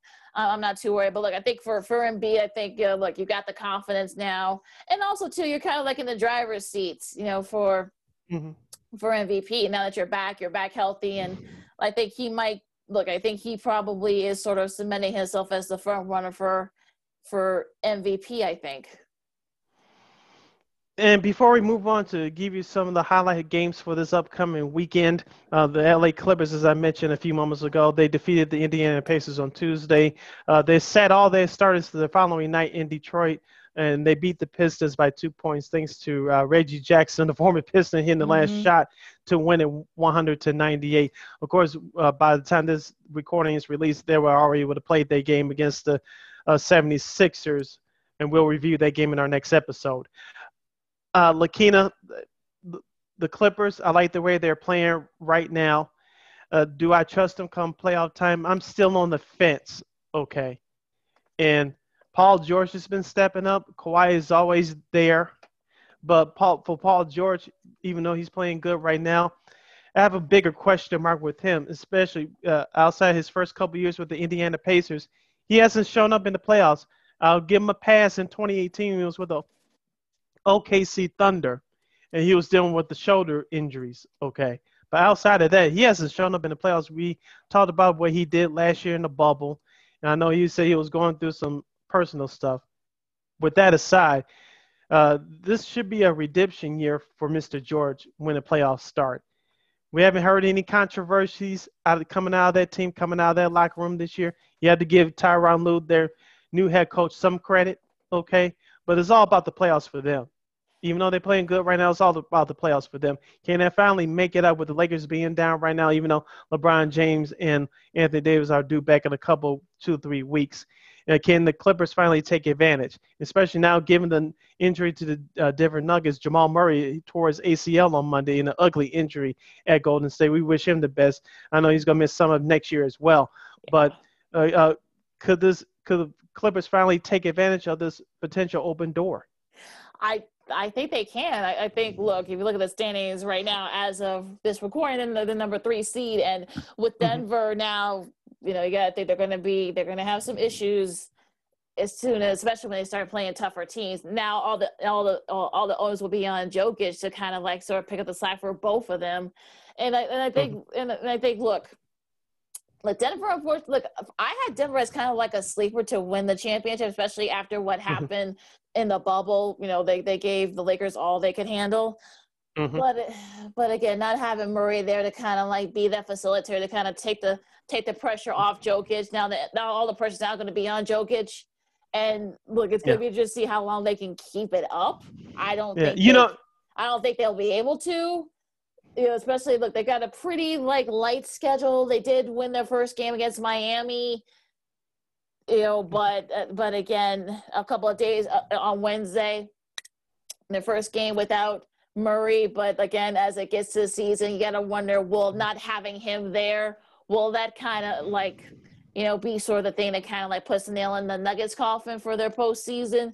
You know, go will advance in the postseason at the very least. So I don't know. I, I, mean, look, we'll see. I think look, the Lakers once they get AD and once they well Anthony mm-hmm. Davis and once they get LeBron back, you got that they're going to try to you know get back in that top half of the of the, uh, the Western Conference. The Portland, they're still having their they're having their struggles. We'll see if maybe Dallas can make a move, or maybe the Grizzlies mm-hmm. might make a move. I mean, look, the Warriors have been playing well lately too. Also, you know, props to um, congrats to Steph Steph Curry who passes Wilt Chamberlain in the um, score list for that franchise. He's been playing very well. The team's been playing very well. You know, a couple days ago, the you know he became the Warriors the Warriors leading scorer. He's the fourth player to lead the franchise in scoring, assists, and three points made. So just just just amazing what he's been able to do, even with everything that's going on. So they might make a move. So look, I think the Western Conference, that that bottom half of the Western Conference is right there for kind of like positioning yourself to be away from that from those play-in games. Yeah, you know I've been on the Jamal Murray train for the last two or three years, Lakina. So that injury was very devastating. As we said before, we wish him the best on the, on a speedy recovery. Thank goodness they picked up Eric Gordon, huh? Oh yeah, that, I'm not saying I'm not saying he's he's no Jamal Murray. He's not, but it, it gives him a uh, it gives Denver an extra body, and he's gonna have to be that second fiddle to uh, Nikolai Jokic. Well, and other uh, supporting players going to step up as well. Paul Millsap, where are you? Yeah, look, he look he was a big yeah, he was a big reason reason why they they, they won that game against the Heat a couple of days ago. So he was a big reason why. Look, mm-hmm. Michael, look, Michael Porter Jr. You got that he'll probably have to step up too. Him too, yep. And also to Monte Morris. So look, I think that look, there's going to be a lot of a lot. They, have got the, the, the Denver's got the depth to kind of like help, you know, sort of, you know, they don't have to worry about Jamal Murray. But I'm I'm I'm worried about the fact that as they get into the playoffs, we saw what happened mm-hmm. last year. you know, Rui had that great performance. You know, Jokic did what he needed to do, but the a lot of those Yep. supporting casts, you know, just didn't they didn't show up those last couple of games. So we'll see. Yeah, we will see. You're listening to the weekend edition of Second City Sports along with Lakina McGee, which is she. I am Sidney Brown. That's me. As we talk about the National Basketball Association, quickly, Lakina, let's run through some of these games that people should pay attention to for this weekend. If you listen to us on our podcast platform, today is Saturday, so running down the schedule for the key games for today at 3:30 p.m. Chicago time on E ESPN. The Utah Jazz taking on the Los Angeles Lakers. At 7 o'clock, we'll have the Cavaliers taking on the Bulls from the United Center. Of course, the headlight game on ABC at 7:30 p.m. will be the Golden State Warriors visiting the Boston Celtics. The Warriors at 500, Lakina. Uh, they're looking forward to making the playoffs. I said if the Warriors should stay healthy, i.e. Draymond Green, i.e. Steph Curry, they'll be part of the play-in tournament. Boston coming off their West Coast road trip. This will be their first home game uh, coming off their successful road trip. Uh, I think it's going to be a, a, a good game. Hopefully, it is. Uh, we'll, we'll see. Um, we'll, we'll see which uh, which which one of these two teams wants it the best. It's an important game for both teams. Oh, this this was the confidence purpose. I think also positioning too, playoff positioning. That's going to be that's going to be a big part because, like I said before, I mean, look, Boston they've been they've been sort of like Neander. They've been you know getting good lately. Look, I think Golden State was trying to get out of that you know ninth spot where the play-in area is. So they're going to try and probably position themselves there. So this is about playoff position at this point between these two teams, and it should be a, well, this should be a fun one over in Boston. Another, you know, after that game starts at eight o'clock Chicago time, we got Memphis and Milwaukee. John, They're on the back-to-back uh, schedule. Talking about Memphis. Yep, ja, yeah, yeah, Ja versus Giannis. Giannis is back now too. Come back from injury, so we'll see how he looks. Also, San Antonio and Phoenix in the nightcap, so I'll be watching that game via my computer, Yeah, there we go. my laptop, or, or laptop as a case maybe. Sunday, Sunday, Sunday, Sunday games. Um, Indiana, Atlanta, that should be an interesting one too. Also, the first, the first game, the doubleheader on Sunday. You got New Orleans and New York. You got you know Zion versus Ju- on ESPN. You know, in New York, you got New Orleans versus the Knicks. I mean, that should be a fun one there. You got um Zion versus Julius Randle. That should be a fun one there. And look, look, look, look, how you know how Zion's been playing. I mean, he's been looking Mhm. really good. I know he had some injury issues a couple weeks ago. He's sort of kind of getting back into the back into the groove. Also, the second game of the doubleheader, Brooklyn and the final on Tech Irish, Miami. That should be a fun one, and we'll see how many. well, look, we'll see how many of those guys actually play for Brooklyn, because you know, of course, you Yeah. know, you're seeing some various guys take you know breaks and such.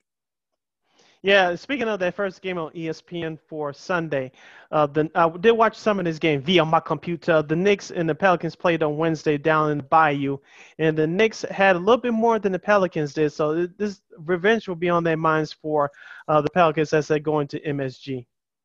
Yes, sir. Um, the NBA first game, the NBA TV doubleheader. Look, I'm not going to say that they're going to upset the Mavs, but look, I mean, this is, you know, Sacramento and Dallas. They look, Sacramento's has Mhm. given teams, especially Dallas. So we Yeah. just to see what what happens in that game. Also, the second half of that doubleheader on NBA TV.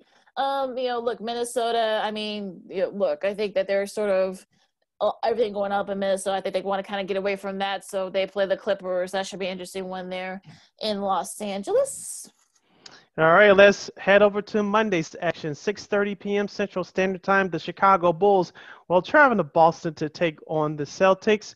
At, at the same time, the Warriors will take on the Philadelphia 76ers on ESPN. Steph Curry uh, will face off against Joel Embiid. Uh, the Warriors uh, are starting their East Coast road trip. Philadelphia has been on a roll. You know, once again, is more. This game is more important for the Warriors than it is for the Sixers. I, yeah, I think so too. I think, like I said, this is for playoff positioning. So look, Philly is at the top right now. I don't. They look. I know the Nets are sort of like right there behind them, but they can. I don't want to say they can afford to lose, but again, this is more important, Mhm. like you said, to the Warriors than to the Sixers. Now, this game should have been on ESPN.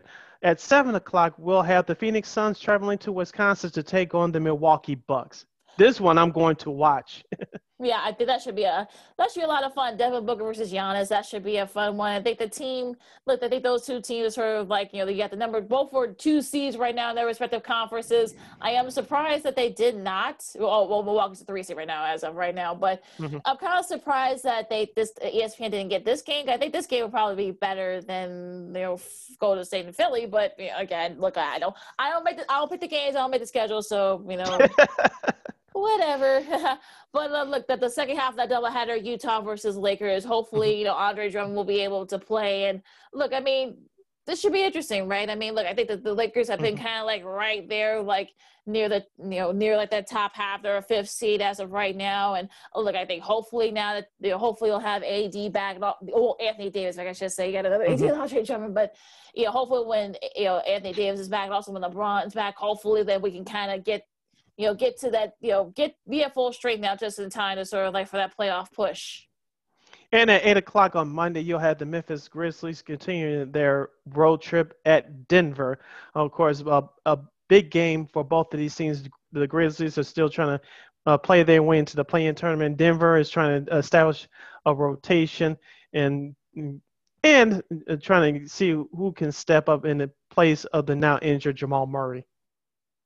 And now let's head over to Tuesday's action, Lakina. Uh, we have the Charlotte Hornets taking on the New York Knicks at 6:30 p.m. Central Standard Time from Madison Square Garden. The first game of that TNT doubleheader at the same time is the Brooklyn Nets traveling to New Orleans to take on the Pelicans that should be a fun one. Again, we'll see how many of the Nets, how many of the Nets players will actually be available for that game.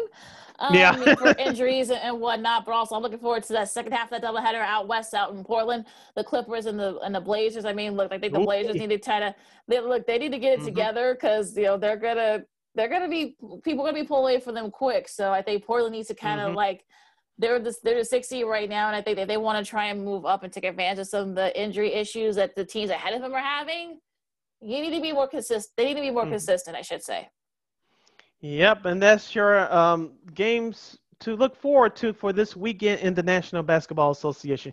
You're listening to the weekend edition of Second City Sports along with Lakina McGee. I'm Sidney Brown. We have a couple more topics to get to before we get out of here, Lakina. Of course, we'll get back to baseball just for a hot second. Of course, uh, this weekend, uh, the baseball celebrated the anniversary of Jack, the late Jackie Robinson, of his first game back in 1947. Of course, every team in the major leagues uh, wore number 42 in Thursday's action and in Friday's action as well. Lakina, I've been uh, listening to quotes and reading commentary via social media and articles online.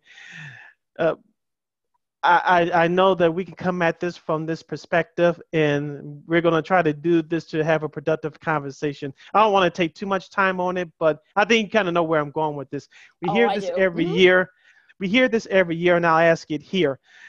Uh, would Jackie Robinson be proud of the amount of black American players playing today in Major League Baseball? Because at one time, baseball was America's pastime, including in the the black community here in America. Of course, I don't want to blame hip hop. I don't want to blame Michael Jordan, but let's be honest here. Since basketball has been uh, uh took over in the late 70s into the 80s and 90s and whatnot, basketball is the number one sport, followed by football in this country, especially in the black community. And I know uh, Major League Baseball has tried their best to uh, start programs to encourage uh, Black American kids to get into baseball. I know they still have the RBI program out there and I know they have Ken Griffey Jr., a Hall of Famer, who's working in the front office to try to uh, uh, cr- cr- come up with better programs and to encourage kids to play baseball as well. We saw what the Jackie Robinson um, team did a few years ago before that controversy here in Chicago in the Little League World Series back in 2014. Lakina, would Jackie Robinson, if he was alive today, be proud of the progress that's been made or lack thereof uh, due to the lack of black American players in baseball? I don't think I don't I don't think he would be. I, I think look, I, I actually saw a discussion with you know, a couple of our, our favorites on fan side you know uh, our buddy Mark Carman, you know, Mark Grote, you know, friend of the show from 6 7 The Score, also veteran sports caster. He has his own podcast now, George Ofman. We got to get him on at, at some point, Sid. He's terrific. But um, yes, they they they they, they said something about this on Thursday, and, and I think you know they they they're both right. I know. Look, I know these are three white men. People are going to make a big deal about that, but look, they actually made some really good points. The fact that I don't think like I think that you know, do people need to hear like the history of Jackie Robinson and what he went through, you know, to get to the point where he, you know, to able to break the color barrier. But also too, I think people need to raise awareness about getting more black players to play baseball. I mean, look, we saw look if you go to you know, you look at any of the college baseball games, you know, it's great to see that you know, you got more and more black players playing in mm-hmm. some of those colleges, and but then you know there was a point where the HBCUs, you know, they had they had to recruit white and Hispanic players to fill out their rosters. So, mm-hmm. so I think people forget about that. So I think what needs to be done here is I think that look, folks just need to.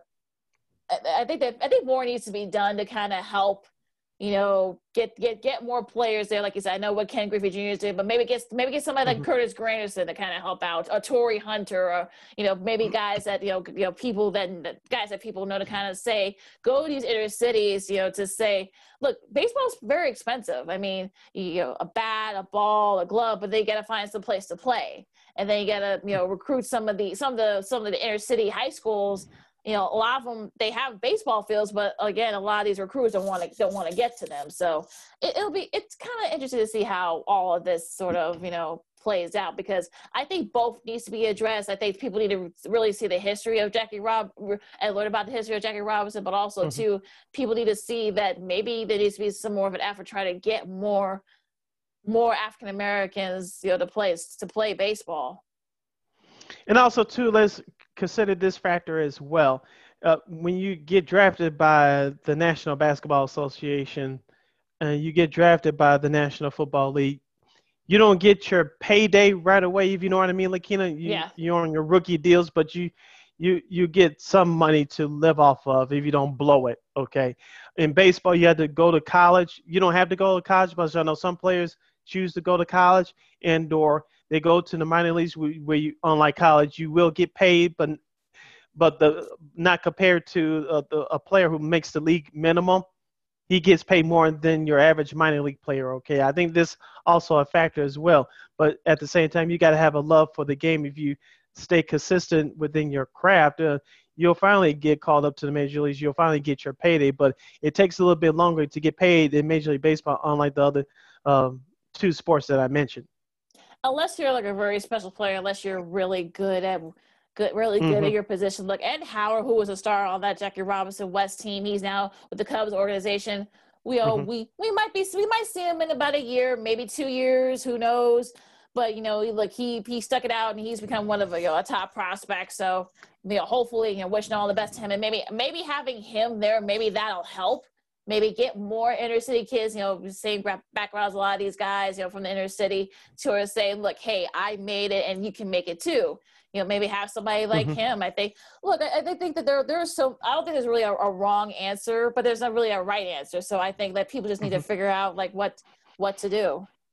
And also, too, uh, can you reach if you're Major League Baseball? Can you reach out your advertisement to uh, your market your game to, uh, especially the uh, the younger generation in particular, let, let's be honest here, baseball has been slow to change, okay?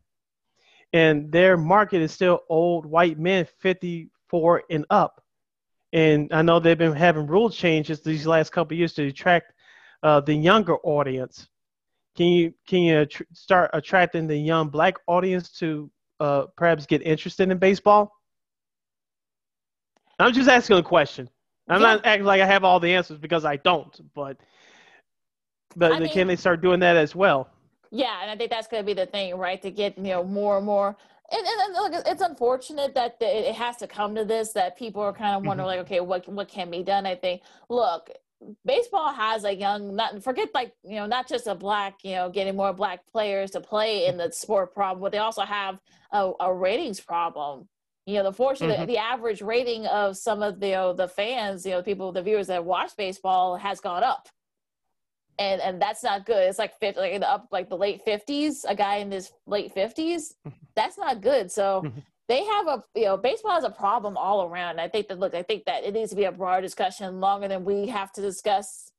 But I, look, I think that mm-hmm. you know, I think the start we had a couple good good starting points. You know, maybe have you know some prominent black players. You know, be as part of your your initiative to try to get more black black players especially to play the sport. Maybe have maybe have some of the college players so the top your college players are african american in college baseball maybe have them come in and you know talk to young people say look look if you want to stick it out you can do that. So but i think also like you said there's also patience too. I think some some players you want you want to get paid right away. And look even the g mm-hmm. league you, you can get paid six figures now. So Mm-hmm. I mean, I, I I don't know. Like I don't know. I don't know if there is a right answer, but you know, if, if you if you have a right answer, please tell me because I I, I don't. yeah, a couple of shout outs here real quickly before we uh, move on. Uh, shout out to Fox Sports One and Fox Sports Radio's Rob Parker. I know he started a website called MLBBro.com, so they track every black and brown player in Major League Baseball because of the percentages of so low. Actually give the history of the past players and and, and give uh, updates on the current players as well. So shout outs to him. Hopefully we can get him on this podcast in the near future. And also too, uh, this is uh, going back to marketing. This is the reason why that that the White Sox are assuming they start winning here, they're going to become one of the most popular teams in Major League Baseball. Uh, is because of Tim Anderson. We talked about it before, Lakina he may not be the best player on the team, but he has the swagger and he attracts a lot of young fans. He's attracted me as a fan, and even though I'm 29 on this podcast, but uh, even as a a, a fan uh, outside the young demographic, you know, he he attracts me as well because uh, not just a person that just looks like me, but uh, he carries himself in a well professional manner. He hasn't gotten into any trouble. He embraces the challenge of uh, being one of the few black players, black American players in baseball he wants that responsibility to help that next generation, and he's doing that both on and off the field. We have three uh, Black American players in the city of Chicago, two on the Sox, one on the Cubs. Uh, Jason Heyward on the Chicago Cubs currently, and on the Sox, uh, Billy Hamilton is the other one outside of Tim Anderson as well. So, uh, it you want to say it's improving, but it's, it's still a slow process. Yeah, well, I think that look down the line, I think we'll have we'll figure it out. But like I said, it's not look. we'll we'll save some other stuff for another discussion because mm-hmm. I think like this is this I think I don't think there's really a right answer here, but I don't think there's a wrong answer either. So I don't look, I don't have all the answers. So I think let's let's you know let hopefully you know look. I think that baseball needs to figure out what can they do, not just for you know black players, but also they you know to get young, more younger players to play. Yep, we shall see. Lakina, let's end the show on a good note. There's a couple of documentaries that will be be debuting soon on ESPN. Perhaps I believe one for sure is next month. ESPN's upcoming WNBA bubble documentary documentary 144 will premiere May 13th. This film will premiere with footage from inside last season's pandemic uh, necessitated uh, bubble and of course, you mentioned earlier uh, about the doc- another documentary that's coming up, and I believe in a couple of weeks about American Gladiators. I remember watching that show, Lakina, American Gladiators. I thought it was fake for a minute, but I started to get hooked a little bit thanks to my cousins. Mm-hmm. It wasn't I wasn't a super fan, but I respected what they did.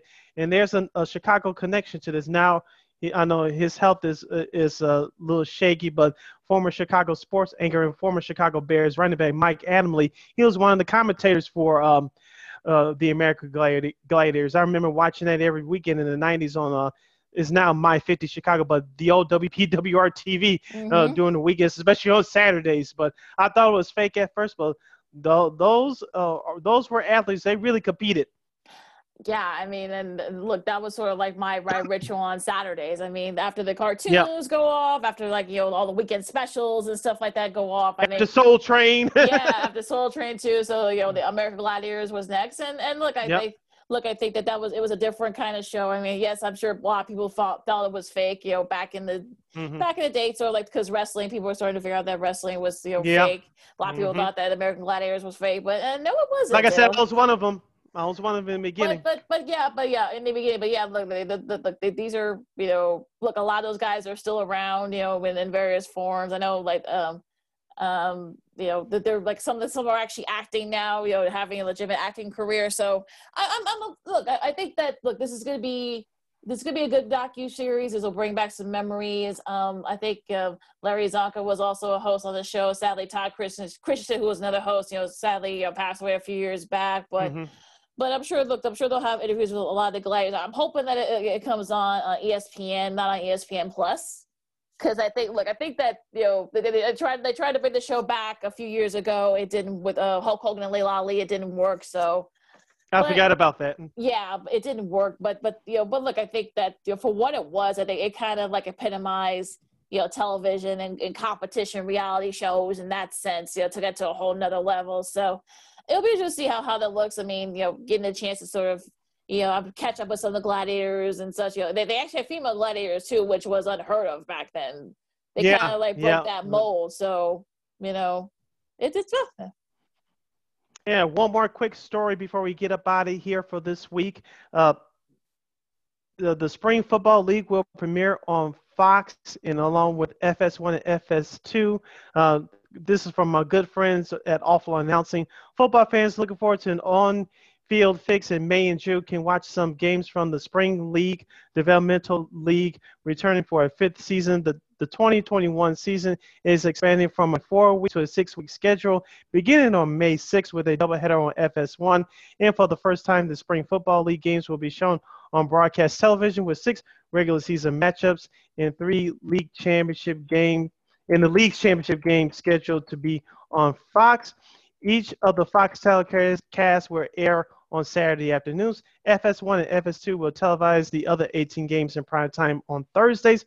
Fridays, and Saturdays. Broadcast teams and production information will be announced soon. Additionally, all spring league games can be viewed on the Fox Sports app and at foxsports.com. And the league is also increasing its number of teams from six to eight, adding uh, a couple of the teams in the league will divide those eight clubs between two central hubs in Indianapolis and Houston. Lakina, are you interested in this? Is it too much football overload? Or are you just looking forward to NFL and college football? I mean, you can never have too much football, but I think this is sort of a lead, you know, to kind of get, you know, keep guys in shape. So, I mean, look, it, it, it it's, it's, look, it's good to have a nice alternative if, if you're not really a big, a big baseball mm-hmm. person mm-hmm. and you want to, you know, kind of stick with, you know, if you're rooting for football, it, it's fine. I mean, well, we'll see how the ratings are, but it'll be interesting to see. Isn't the XFL supposed to be coming back next year with The that, Rock, that, if I'm yeah, not mistaken? Yeah, supposedly. So oh, we'll we'll see what happens with that. Also, so, yeah. So yeah, that's sure. Look, look, I mean, I might check it out. I'm not. I'm not going to be like a like a huge huge fan of it. But look, I mean, for those who you know who are going to want their football fix, we'll we'll be we'll see. Yeah, like I said before, it's not going to outlast the NFL. We saw with that AAF league a couple years ago. They tried to start, they shut that thing that thing down due to financial issues a couple years ago. And of course, we all know the history of the XFL, both what happened last year and of course what happened 20 plus years ago. Uh, so, like I said, I'll probably check it out, but if it's boring, I'll turn or just use it as a nap. Fun napping. Also, too, um, Peyton Manning, you know, is going to be, you know, bringing back something, you know, from way back in the day, the College Bowl. You know, for those who don't know what that is, it's not not not like college football or anything like that. It's like this is an academic type bowl. Um, you know, this is going it's going to be on NBC in June. Um, it'll have 12 selected schools will compete in the bracketed tournament at, uh, over four rounds. Will team will fight for the most points. They'll the team with the most points will get scholarships.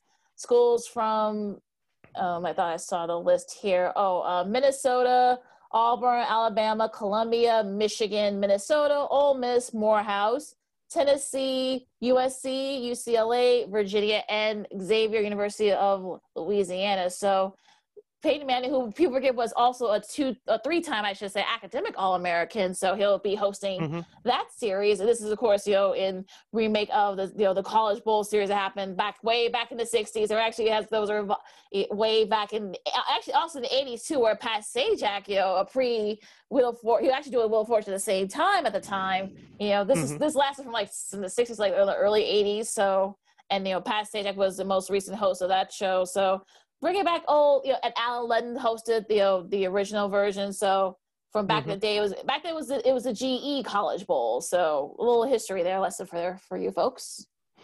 Real quick before you wrap up, uh, we just brought up Soul Train a moment ago. Remember that, uh, unfortunately, this show doesn't exist anymore. For those of you in Chicago and across the country that had WGN on your cable system, remember every Saturday in February, I believe it came it came on. I think right after Soul Train. Know your remember heritage? Know Your Heritage? Yes, yes. I, used do. to watch that show, and I know during my teenage years, my mother forced me to watch that show. I'm not saying that show wasn't needed then, but where is that show? That's a good question. I think you. I know. I know it's on Channel Seven locally here in Chicago Uh-huh. for a short time. I believe the ABC affiliate. I think NBC Five may have shown it a couple years, but I know uh, the majority of the time it was on Channel Nine WGN TV. Mhm. We need that show now more than ever. I'm all, I'm all for learning about everybody else's culture. Of course, it makes you smarter and all that. But where is that show? I remember watching that show when I was in high school and late grade school years for me. Yeah, if you remember too, back in the later seasons, they started adding more Hispanic history, Asian American history. So I think they kind of expanded past African American history. So yeah, I think look, this is you know, I think that a show that is needed now, especially that's why I think that's why they're bringing on college. You know, this this, this version of College Bowl is because Mhm. you got two HBCU schools participating, of course, in Morehouse and Xavier of Louisiana, which is in New Orleans. You know, and I think, look, this is very cool, a great opportunity for these, you know, these young people to kind of show, look, I mean, these these young kids are pretty smart, and I think, look, we know how much Peyton Manning loves competition, so look, Yeah. his, his alma mater is going to be participating. So of course, he's not going to, you know, play fairs, obviously, but uh, but this should be very, look, this is this should be very interesting to see how how he does. I'm sure there's going to be a lot of people going to be lobbying for him to be the new host of Jeopardy. Yeah, we shall we shall see about that. Uh, that'll do it for this uh, latest weekend edition of Second City Sports. You can follow yours truly, Sidney Brown, on the Twitter and the IG at SidKid80. Once again, at SidKid80. That's S I D K I D 80, S I D K I D 80.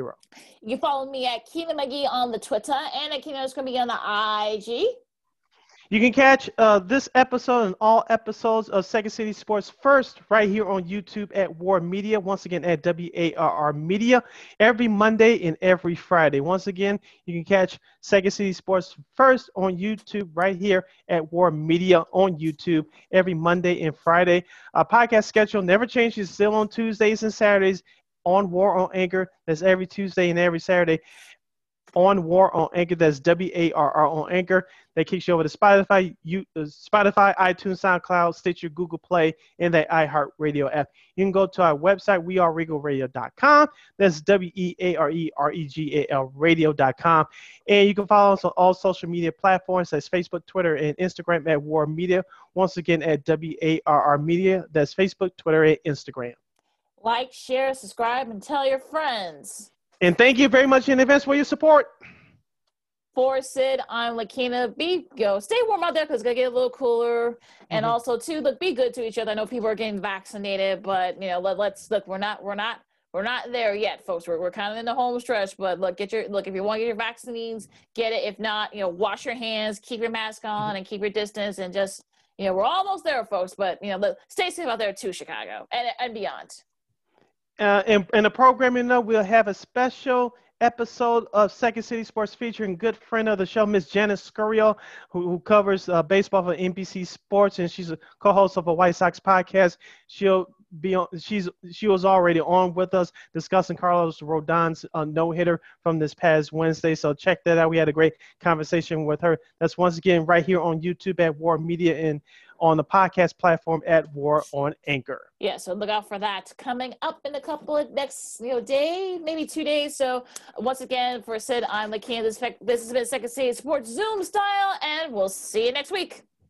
Till next time, holla!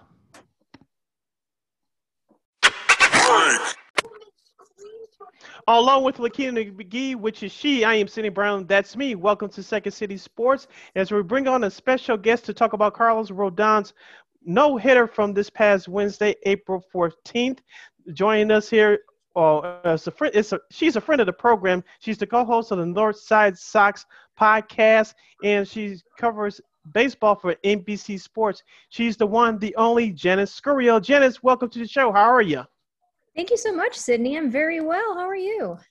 We're doing just fine. Doing just fine. Uh, Carlos Rodon uh, pitched his first career no hitter on Wednesday against the Cleveland Indians, part of an eight nothing a shutout victory. Of course, he was denied a, a, a perfect game thanks to Roberto uh, Perez. We'll get into all the nuances of that game in, in just a second, but I just want to get your initial thoughts on the no hitter as a TV voice, uh, Sox TV voice, Jason Benetti perfectly put it as all that Carlos Rodon went through over the past couple years. What was your initial thoughts about Wednesday's performance?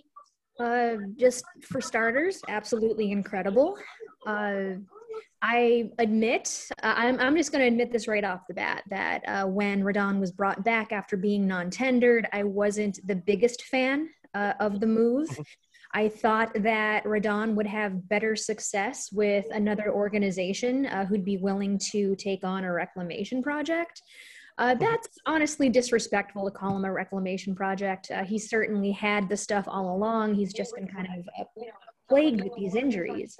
And uh, one interesting stat that I found was uh, so uh, Carlos Rodon had Tommy John surgery on May 15th, 2019. He's the first Major League Baseball pitcher to ever throw a no hitter within two years of having Tommy John surgery.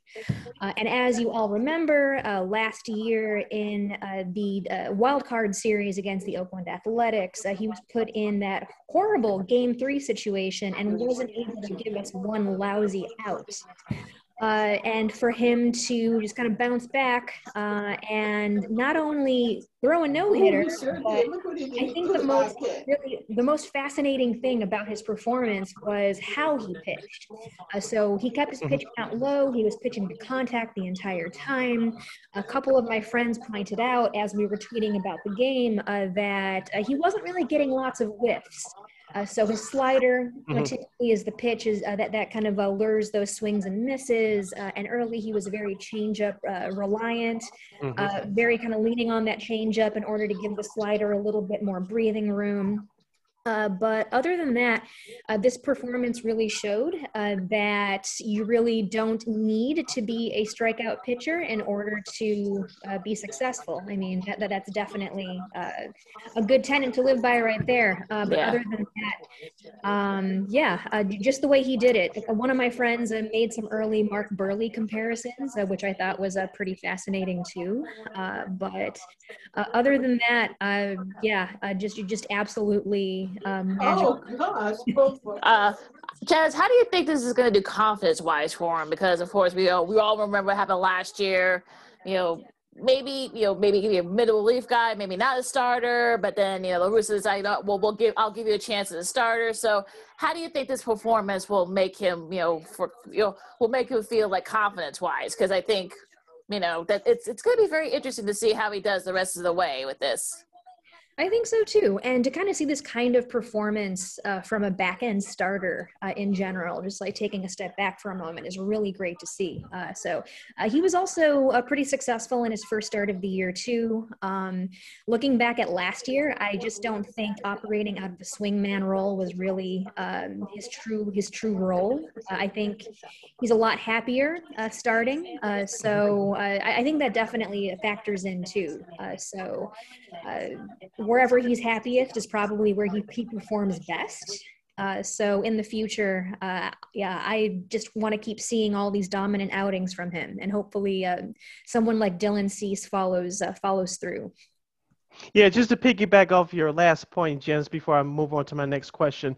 Of course, now ex-manager Ricky Renteria put him in that situation. Obviously, high ironic against the Indians last year in that bases loaded situation. It turns out that the Sox lost the game. It turns out that game cost them the division title. But uh, I'm with you. Uh, we'll see how how long can he stay in that fifth spot rotation with – Michael Kopech and possibly Garrett Crochet coming. We'll get to those two guys later. But back to my next question. The last time we had you on was last season. Uh, we previewed the Cubs Sox series. Jose Abreu have a, had a series of the lifetime, which led him to the 2020 AL MVP. He had, in my opinion, the play of the game on Wednesday, diving into first base.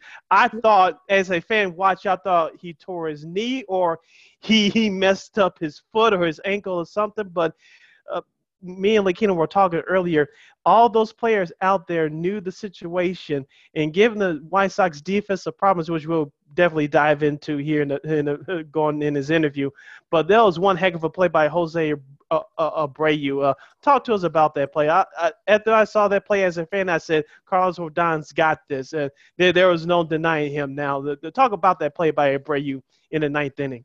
Yeah, absolutely. Uh, so I was uh, talking to a friend about this earlier. Is that in every no hitter performance, there are at least a one or two of these just amazing mm-hmm. defensive plays uh, throughout the game uh, that that just completely just sealed the deal.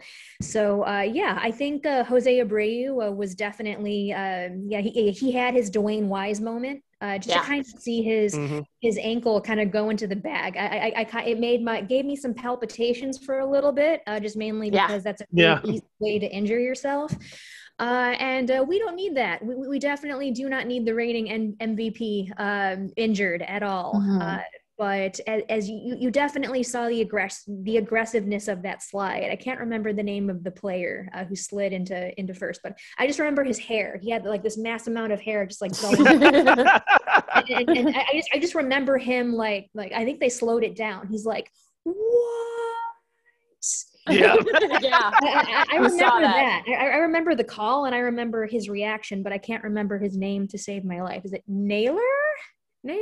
Oh my God. I, I, think something like that. Anyway, I, I won't dwell on that. Uh, but to kind of see that reaction from the opposing uh, player and also to uh, just to kind of see Jose Abreu, uh, like, like literally extend his body. Um, yeah. I, I think he, he might have made a couple of plays similar to that where he's definitely kind of just doing this, like this, this leg contortion where he, he's just kind of falling back and making sure that his leg is at least like planted on the bag. uh, so yeah, yeah, that play was absolutely heart stopping. Uh, so the other one that I want to point out is uh, Leury Garcia's stop. Uh, so uh, a line drive uh, basically came back to Leury. Uh, he was able to kind of to, to, reel it in and then throw throw to first. So I think that was kind of the play that's been not talked enough about, yeah. or at least it, it, hasn't been discussed as much as a Abreu's play, for sure. but one other thing that I want to point out is that the uh, or Cleveland was only able to make hard contact with Rodon like maybe three or four times. Mm-hmm. Uh, so I think the hardest hit ball by uh, the Cleveland uh, lineup might have been at around 110 miles an hour, and it was certainly I think either a line drive or a flyout.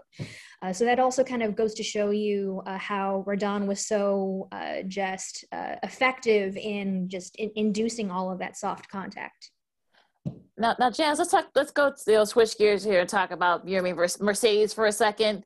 I think oh, just yes. I think he just got another hit. I think I think he just got another hit, even though you know, well, you know, Mercedes, you know, get get that get that man a Mercedes. My goodness, play around with the, the, last name. But how long do you think he can keep this up? Because he he's been pretty much unstoppable in, in at the plate right now. Oh my goodness. Uh, so uh, I am on the Yermin Mercedes hype train. Uh, my Twitter uh, name is the literally the Yermin Mercedes hype account. Like I, I cannot say enough great things about Yermin. Uh, I was a huge proponent of him making the 26 man roster last year. Uh, but of course, uh, the discourse that was going around at the time was that uh, the, there's really no space for him. The White Sox at the time had just signed Edwin Encarnacion uh, to uh, like a, a, some million dollar deal, so they definitely were not going to waste that by promoting a, a 27 year old rookie. Uh, I mean, uh, hindsight is 2020, of course, but to finally see him come up and offer this amount of production is absolutely incredible. And uh, a lot of people, especially in the first week, were like, "Like, is, is this a fluke? Is this absolutely real?" Um, and like, no, it's not a fluke. It is absolutely real. He's a career 300 plus hitter th- throughout the, the minors. He's been able to just mash his entire career, whether it's a high A ball, uh, trying to think of his career with the Orioles. Um, he's been able to hit in independent leagues. Uh, I follow him on Instagram, and so he was playing uh, in an indie league uh, I believe in the Dominican Republic, and he was just like just mashing every night. So I mean, I, I, don't speak Spanish, but just from like what I, like hearing him describe like like what like what he's doing and what he's hitting, I was just like, this guy's going to be so good this upcoming season. I hope he makes the team. If he doesn't make the team, I'm going to be really upset. Um, and so, yeah, he made the team, and look where we are now. Uh, so he's like the first player in modern history to go eight for eight in his first uh, like start of the season, which is absolutely incredible. Uh, and also, he's got just some ridiculous stats going on too. Um, not only can he hit, but he also can get on base. Um, a lot of because I write in the fantasy baseball world, a lot of people are very concerned about things like on base percentage. And I believe his on base percentage right now, I'm just going to guess off the top of my head, is like around 550. Uh, I, I, could be wrong, but it's it's around that uh, around that neighborhood. Uh, so 550 is like that's no on base percentage to sneeze at. Like that's really good. So I, I think he's I, think he's legit. He, like he is the real deal. And just to kind of see how he performs too, the way he changes his approach during the count. So if you notice, especially on two strikes, he'll like maybe foul the first two pitches off, and then on two strikes, uh, he, he shortens his swing. It's, it's a, definitely a, a, much more different ap- approach. The swing is, is a lot cleaner. It's a lot more simple. Uh, and to kind of quote uh, his, his words exactly, uh, a lot of people have asked him before, like, Yermin, how, how, how are you doing this? Like, like how, how is this possible? And so Yermin Mercedes himself has, has said, like, I try not to do too much and and I think that is something that can be applied just to life in general. Just just you know, just try not to do too much, and you will be successful. So uh, yeah, I, I just can't say enough about Yermin Mercedes. I, I think he's fantastic. Friend of the show, Ms. Janice Scurio of NBC Sports.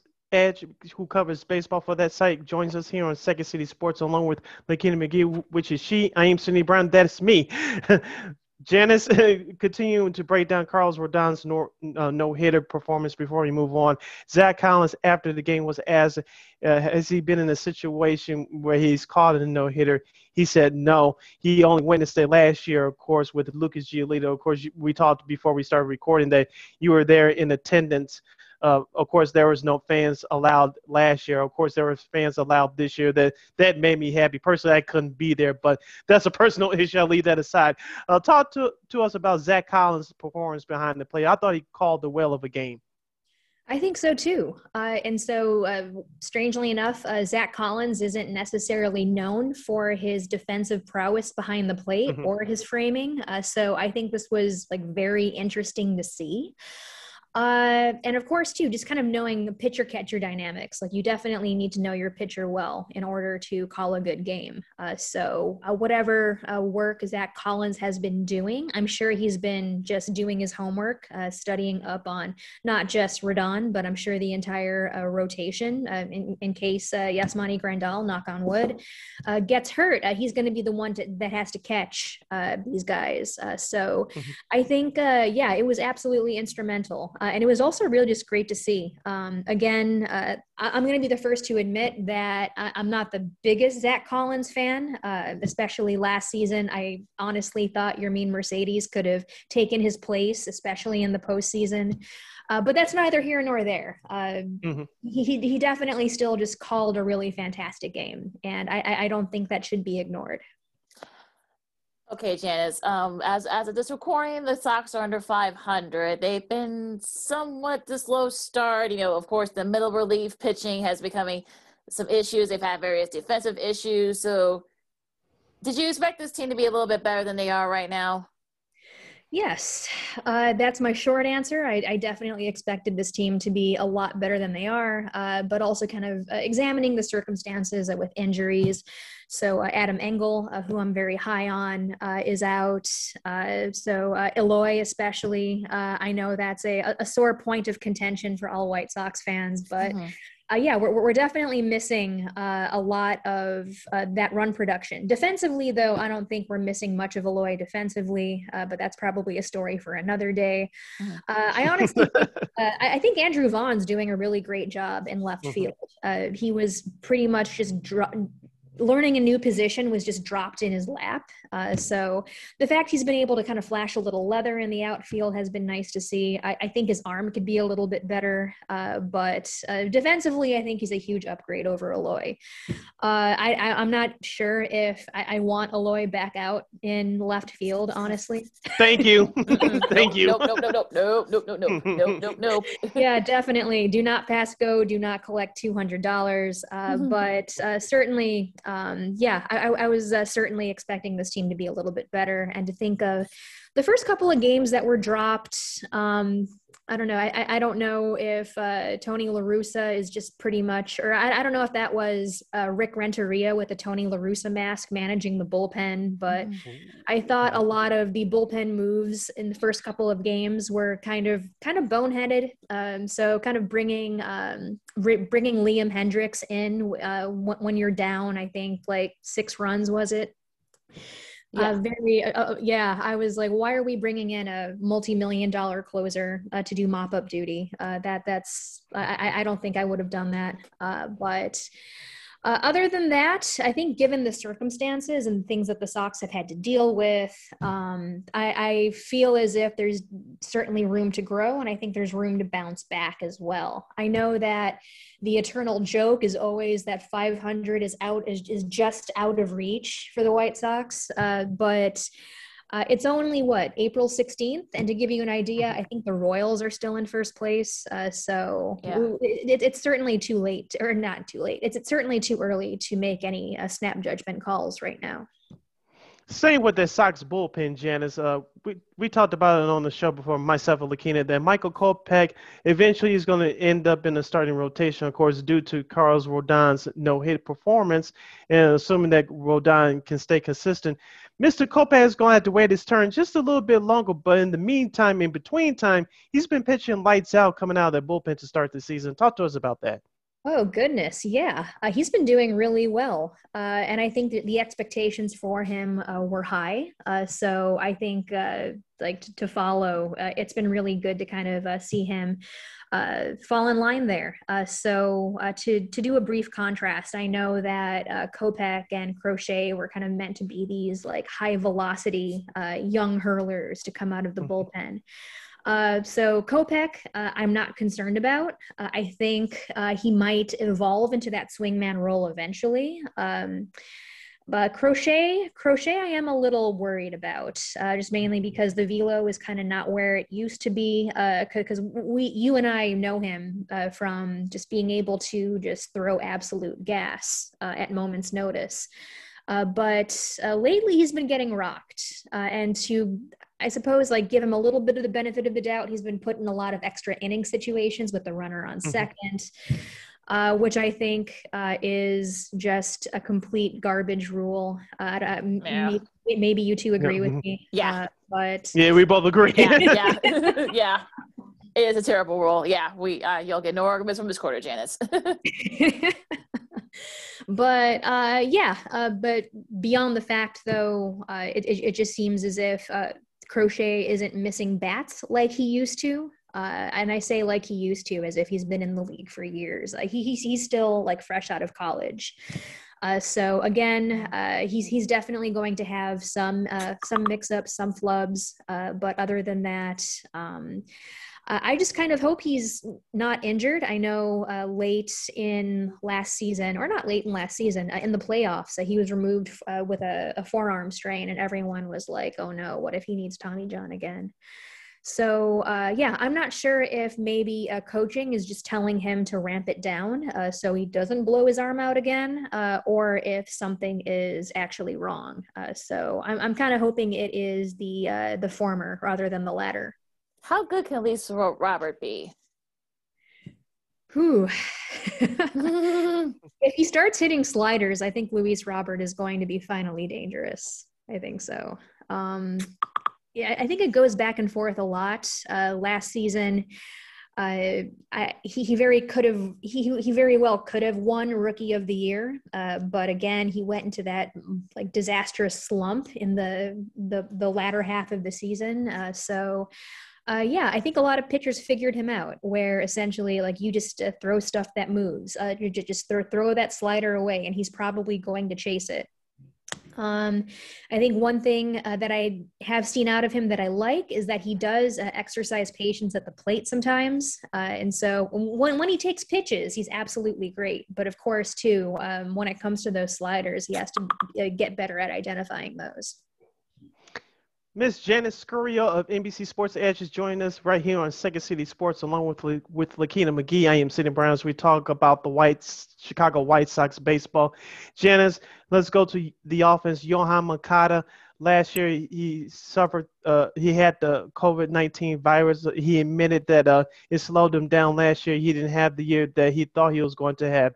This year, he uh, even though we're two weeks in, he's off to a slow start. But uh, me personally, without looking at the numbers, I thought that the um, last Sunday's game against Kansas City in this series, uh, this past series against the Cleveland Indians, he's starting to turn around a little bit. He had a, a couple of RBIs in the in that Cleveland series. Talk to us about Yoan Moncada. What do you expect for him this year? Do you think he's finally starting to turn it around? At the plate. Oh, goodness, goodness. I hope so. I, I really hope so. I, I, was getting worried a little bit. I think hmm. uh, Moncada actually showed some life. Uh, uh, like when was the no hitter? Wednesday. I, I think. Yeah. Uh, I mean, uh, Zach Plesac was uh, definitely uh, not great at all. Uh, so it's really good that maybe uh, th- th- this might be what Moncada needs to kind of get mm-hmm. that confidence back. Uh, I hope he isn't uh, streaky. Um, he, he, did hit a pretty good homer against Brad Keller um, mm-hmm. a week ago, uh, and, and, he, and he hit it pretty hard too.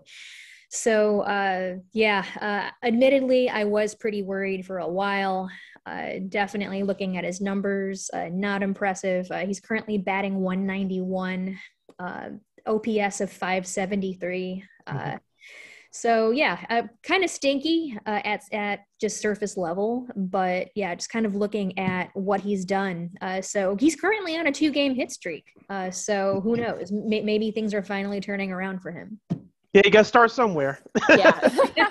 well, look, yeah. well, how, well, how about Nick Madrigal? I mean, I know some Sox fans are kind of like, you know, hot and cold with him. You know, how how good can you think can he be in, in the infield and also too with the bat? Oh goodness, uh, I go back and forth on Madrigal, honestly. Uh, so uh, whenever he gets those two strike hits, I'm like, yes, yes, Nick Madrigal, yes, keep doing that. And then uh, he reaches base and just does like just completely idiotic things on the base paths, and I'm just like, like, like, like please don't get hurt. Just, just like, please, please, please. And I think um, uh, that game a few days ago where uh, Yermin Mercedes, I think, legged out an infield single and, and uh, Madrigal was used as a pinch runner. And I'm just like, I honestly kind of trust Yermin uh, on the base paths more, uh, just mainly because he knows his limitations, right? I, I, think he's definitely a little bit more of a smarter, smarter baseball player in general uh, than Madrigal. But other than that, um, uh, yeah, there, there, there's plenty to improve upon. I think defensively, uh, yeah, defensively and, and on the base paths are probably uh, his two big weaknesses. But uh, when it comes to uh, the bat itself, uh, I, I, think yeah, definitely his greatest power are, are just getting those those slappy two strike singles that we love to see, especially better when they drive in runs.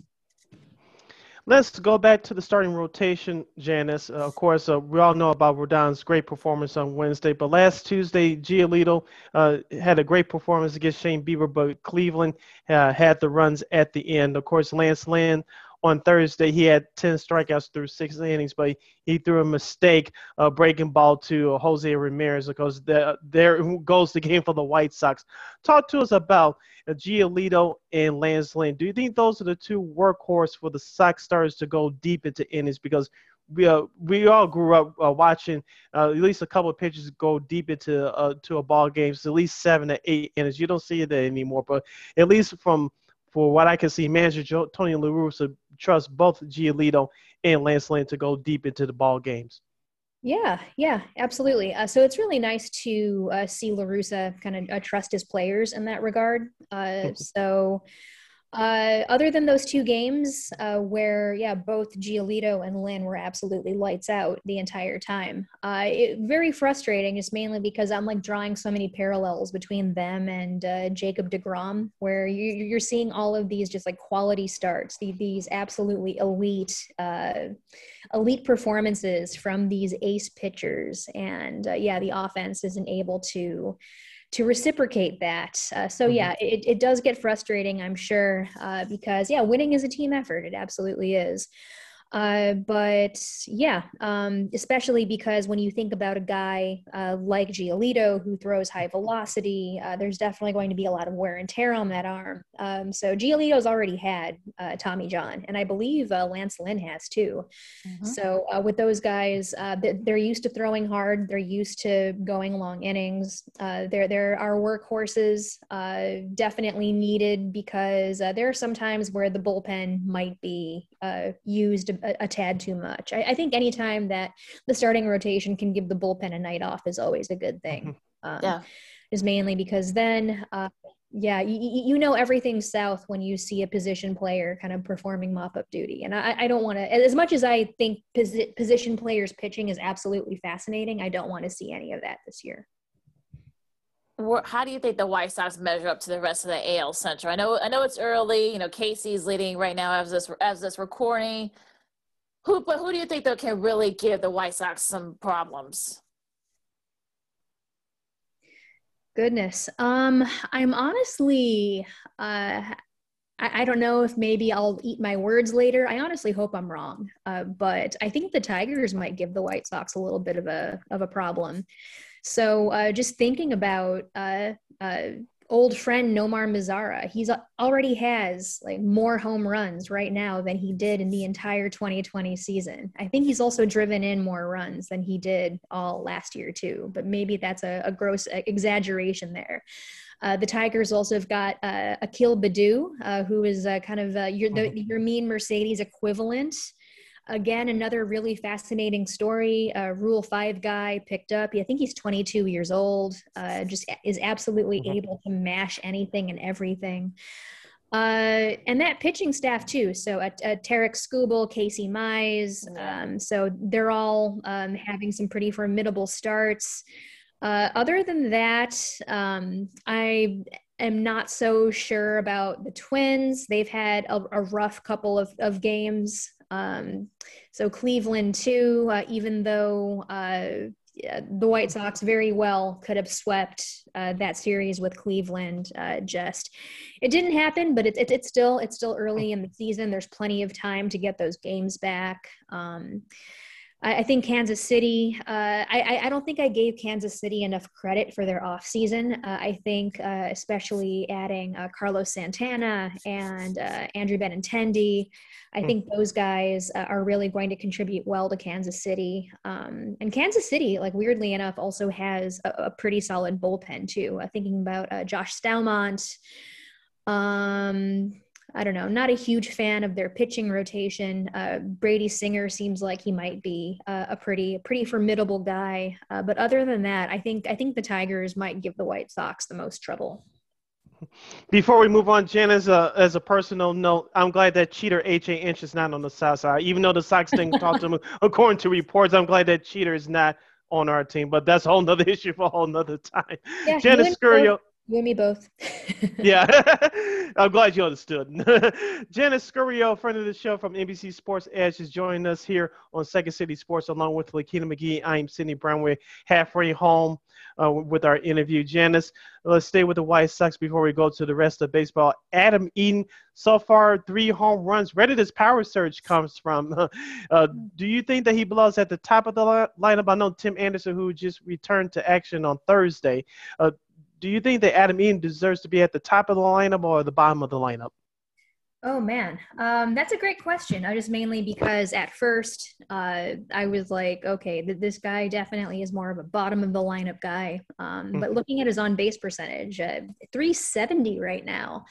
Uh, I don't know. I, I, believe that's like definitely top of the lineup material to me. Uh, and just he's yeah three home runs 10 rbi uh, five walks too which i think is super important. He's also been hit by a pitch three times. Um yeah not that i i don't i don't necessarily agree with a lot of his on-field and off-field antics but uh, other than that um yeah I, I think he's proven that he, he could definitely be a good top of the lineup guy that was a bull crap call. I'm keeping it clean for the kids. That was a bull crap call on Thursday. He was safe at second base. He was. He was. We'll, leave, we'll leave that alone. yeah, yeah. So it's another another uh, another story for another episode. Janice, um, how do you think you know Tony La Russa is doing so far as manager? Um, the first couple of games, uh, I definitely kind of saw a lot of that uh, conflict between kind of like the, this old school uh, baseball ideology kind of clashing with uh, this new school kind of let the kids play type thing. Uh, I, I, kind of figured that might be an issue, uh, but if it was an issue, it would probably be like either just brushed aside or resolved pretty quickly. I know that a lot of the players in the clubhouse, Lucas Giolito included, uh, seem to get along with him great. Um, I think I think Tim Anderson gets along with him great too. And I mean, hey, if they have no problem with him, then I have no problem with him. Uh, other than that, uh, the only things that I've been critical of uh, are a lot of Renteria like decisions with the bullpen, which I um, was talking about earlier but uh, yeah, there are a lot of things that I think he probably still needs to grasp. Um, I think uh, earlier uh, he wasn't aware about uh, the the time limit on challenges. Yes. Uh, there were a lot. There, there were some challenged plays mm-hmm. uh, he, he, didn't yeah. go after um and it's sort of like oh, all right so so where is this hall of famer baseball person wisdom that we were supposed to with that that we were promised? Uh but again though um even though i, I think uh, last time i came on your show I, I told you guys that i wasn't a huge fan of of the move. Uh, i'm i'm not a fan of nepotism in general. Mm-hmm. so that, that's pro- that's mostly why i didn't like it honestly. Uh but other than that um yeah he manages like my favorite baseball team so it's it's sort of like like what the hell do i do right? So mm. other than that like I, have got an open mind though. I mean if, if he certainly just wants to uh yeah win games uh, that's totally like I, i'm good with that. I'm good with that this weekend, Jess, uh, Janice, I should say, uh, the White Sox have a big four-game series uh, in Boston against the Red Sox. Of course, Friday's game uh, was uh, was rained out, so they'll play two on sun- Sunday. And of course, they have the Patriots Day game on Monday at 10 o'clock a.m. Chicago time. That's all right, folks. I did not misread. It was it's 10 o'clock in the morning Chicago time on Monday. But um, uh, Boston, the Red Sox have been one of been, has been one of surprise teams in Major League Baseball this year. Of course, the White Sox are a game under 500. W- what do you expect to see from the White Sox this weekend in Fenway? Oh my goodness. Uh, yeah. So hopefully, if it stops snowing in, in Boston, uh, yeah, nor'easter, like, oh goodness, nor'easter, that, spring nor'easter in the Boston, yeah, the whole area. For crazy. sure. Uh, so yeah, the Red Sox have some players that are absolutely right, lighting it up right now. So uh, JD Martinez. Uh, so uh, JD Martinez is 2020, uh, not great. Uh, but of course, too, with loosened COVID protocols, uh, players are now able to study video again in the dugout. Uh, so uh, they weren't able to last season. A couple of players said that they were really affected by it. Uh, and I believe it. I believe it. Um, as someone who uh, loves to um, study video myself and someone who always likes to correct where I've gone wrong, I totally get it. So I think uh, Yasmani Grandal said that he was affected by the rule. so did Javi Baez. Um, and JD Martinez was also one of them too. And so right now uh, he's got a 378 batting average, uh, absolutely mashing right now. Um, American League leading five home runs, 16 RBI.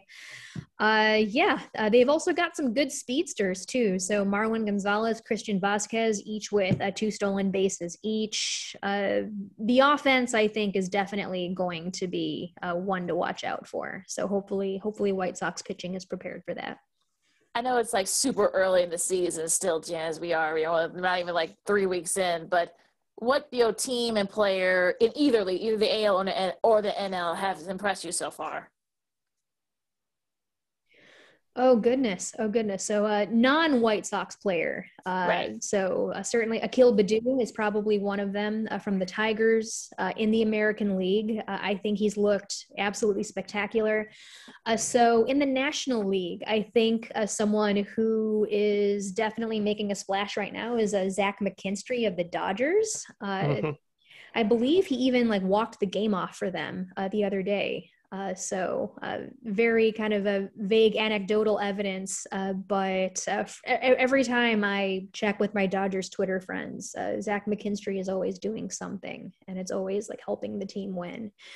Uh, so I, I, think he's going to be one to watch out for too. Uh, and he's currently operating as uh, an outfielder for the Dodgers too. And the Dodgers are still winning games. They, they, they, still have the best record in all of baseball. And this is with Mookie Betts out. This is with Cody Bellinger out. Yep.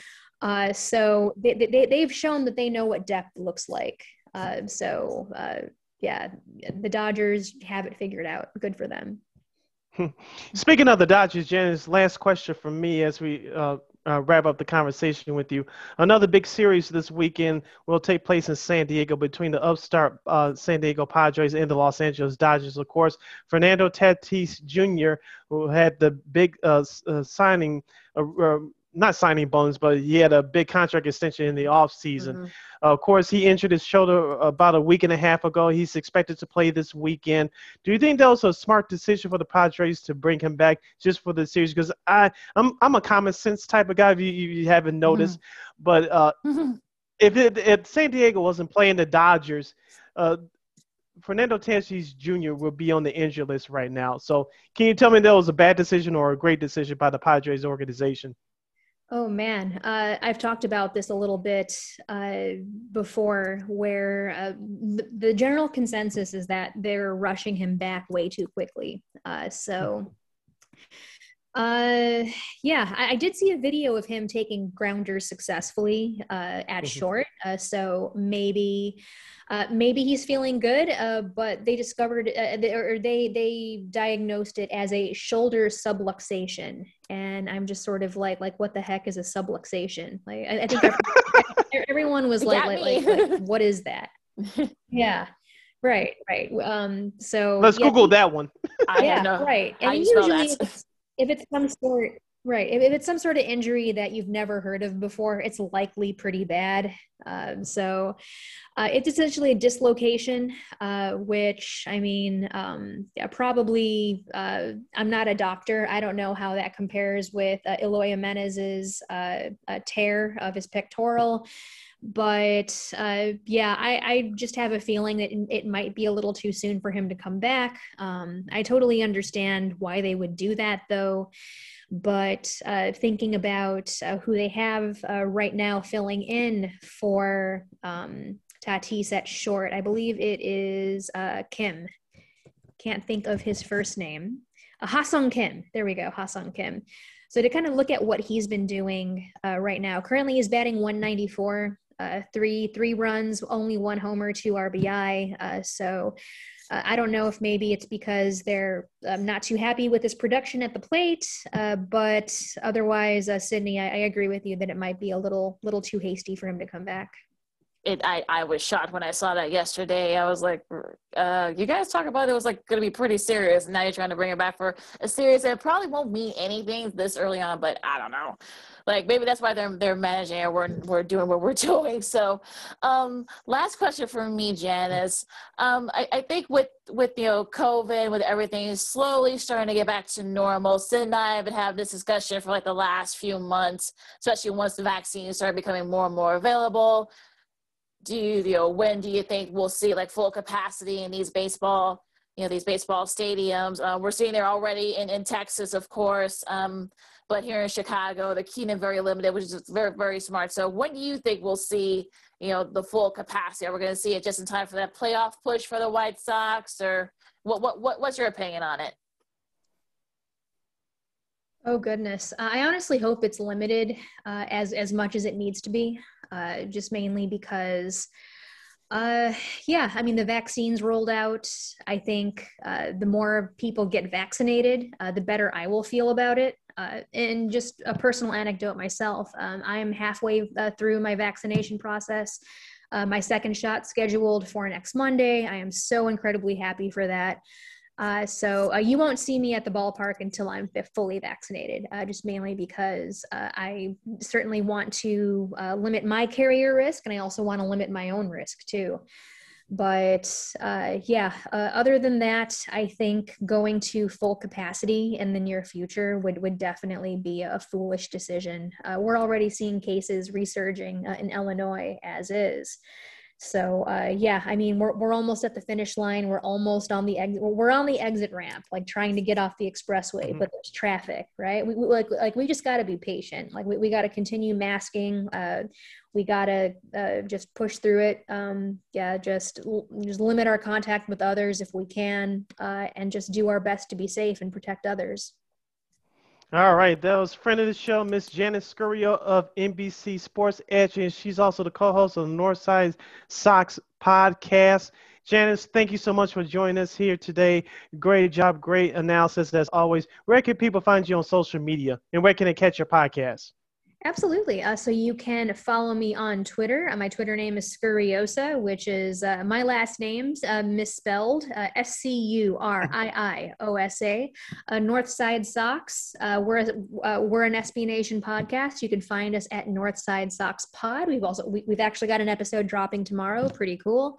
Uh, yeah, and you can find my work on Southside Sox and NBC Sports Edge. So yeah, thanks for having me on, guys. All right. Thank you very much, Janice. Um, don't be a stranger. You know you're a friend of the show now, so this was your second appearance. Um, please come back again. We'll we hope to have you on again later in the season. Thanks, Thank Janice. you. It will be my pleasure. Thank you so much, Janice. All right. Stay safe. Thanks. Take care. You too. Bye-bye. Bye. All right, that was Janice Scurio. Um, said, oh boy, that, that was a lot of fun. You know, we're always educating us on the yes. all things baseball, Miss Janice. So I, I always love when we have her on the program. Yes, always diving into the to the numbers. Of course, we all know that baseball is a numbers game, and she does a great job uh, for NBC Sports Edge. And she, she check out her articles, and is very uh, in, in, insightful. So you can follow yours truly on the Twitter and the IG at SidKid80. Once again, at SidKid80. That's S I D K I D 80. S I D K I D 80. You can follow me at Keenan McGee on the Twitter and at Keenan underscore McGee on the IG. You can catch our episodes of Second City Sports on YouTube at WARR Media every Monday and Friday. And you can catch our podcast every Tuesday and Saturday at WARR on Anchor, which kicks you over to Spotify, iTunes, SoundCloud, Stitcher, Google Play, and that our iHeartRadio app. Type in that search engine box on all podcast platforms, W A R R on Anchor. And you can follow us on all social media platforms at WARR Media. That's Facebook, Twitter, and Instagram. That's once again at W A R R Media on Facebook, Twitter, and Instagram. All right, so stay safe out there, everybody. Once again, for Sid, I'm Lakina. This has been Second City Sports Zoom style, and we'll see you next week. Till next time, holla!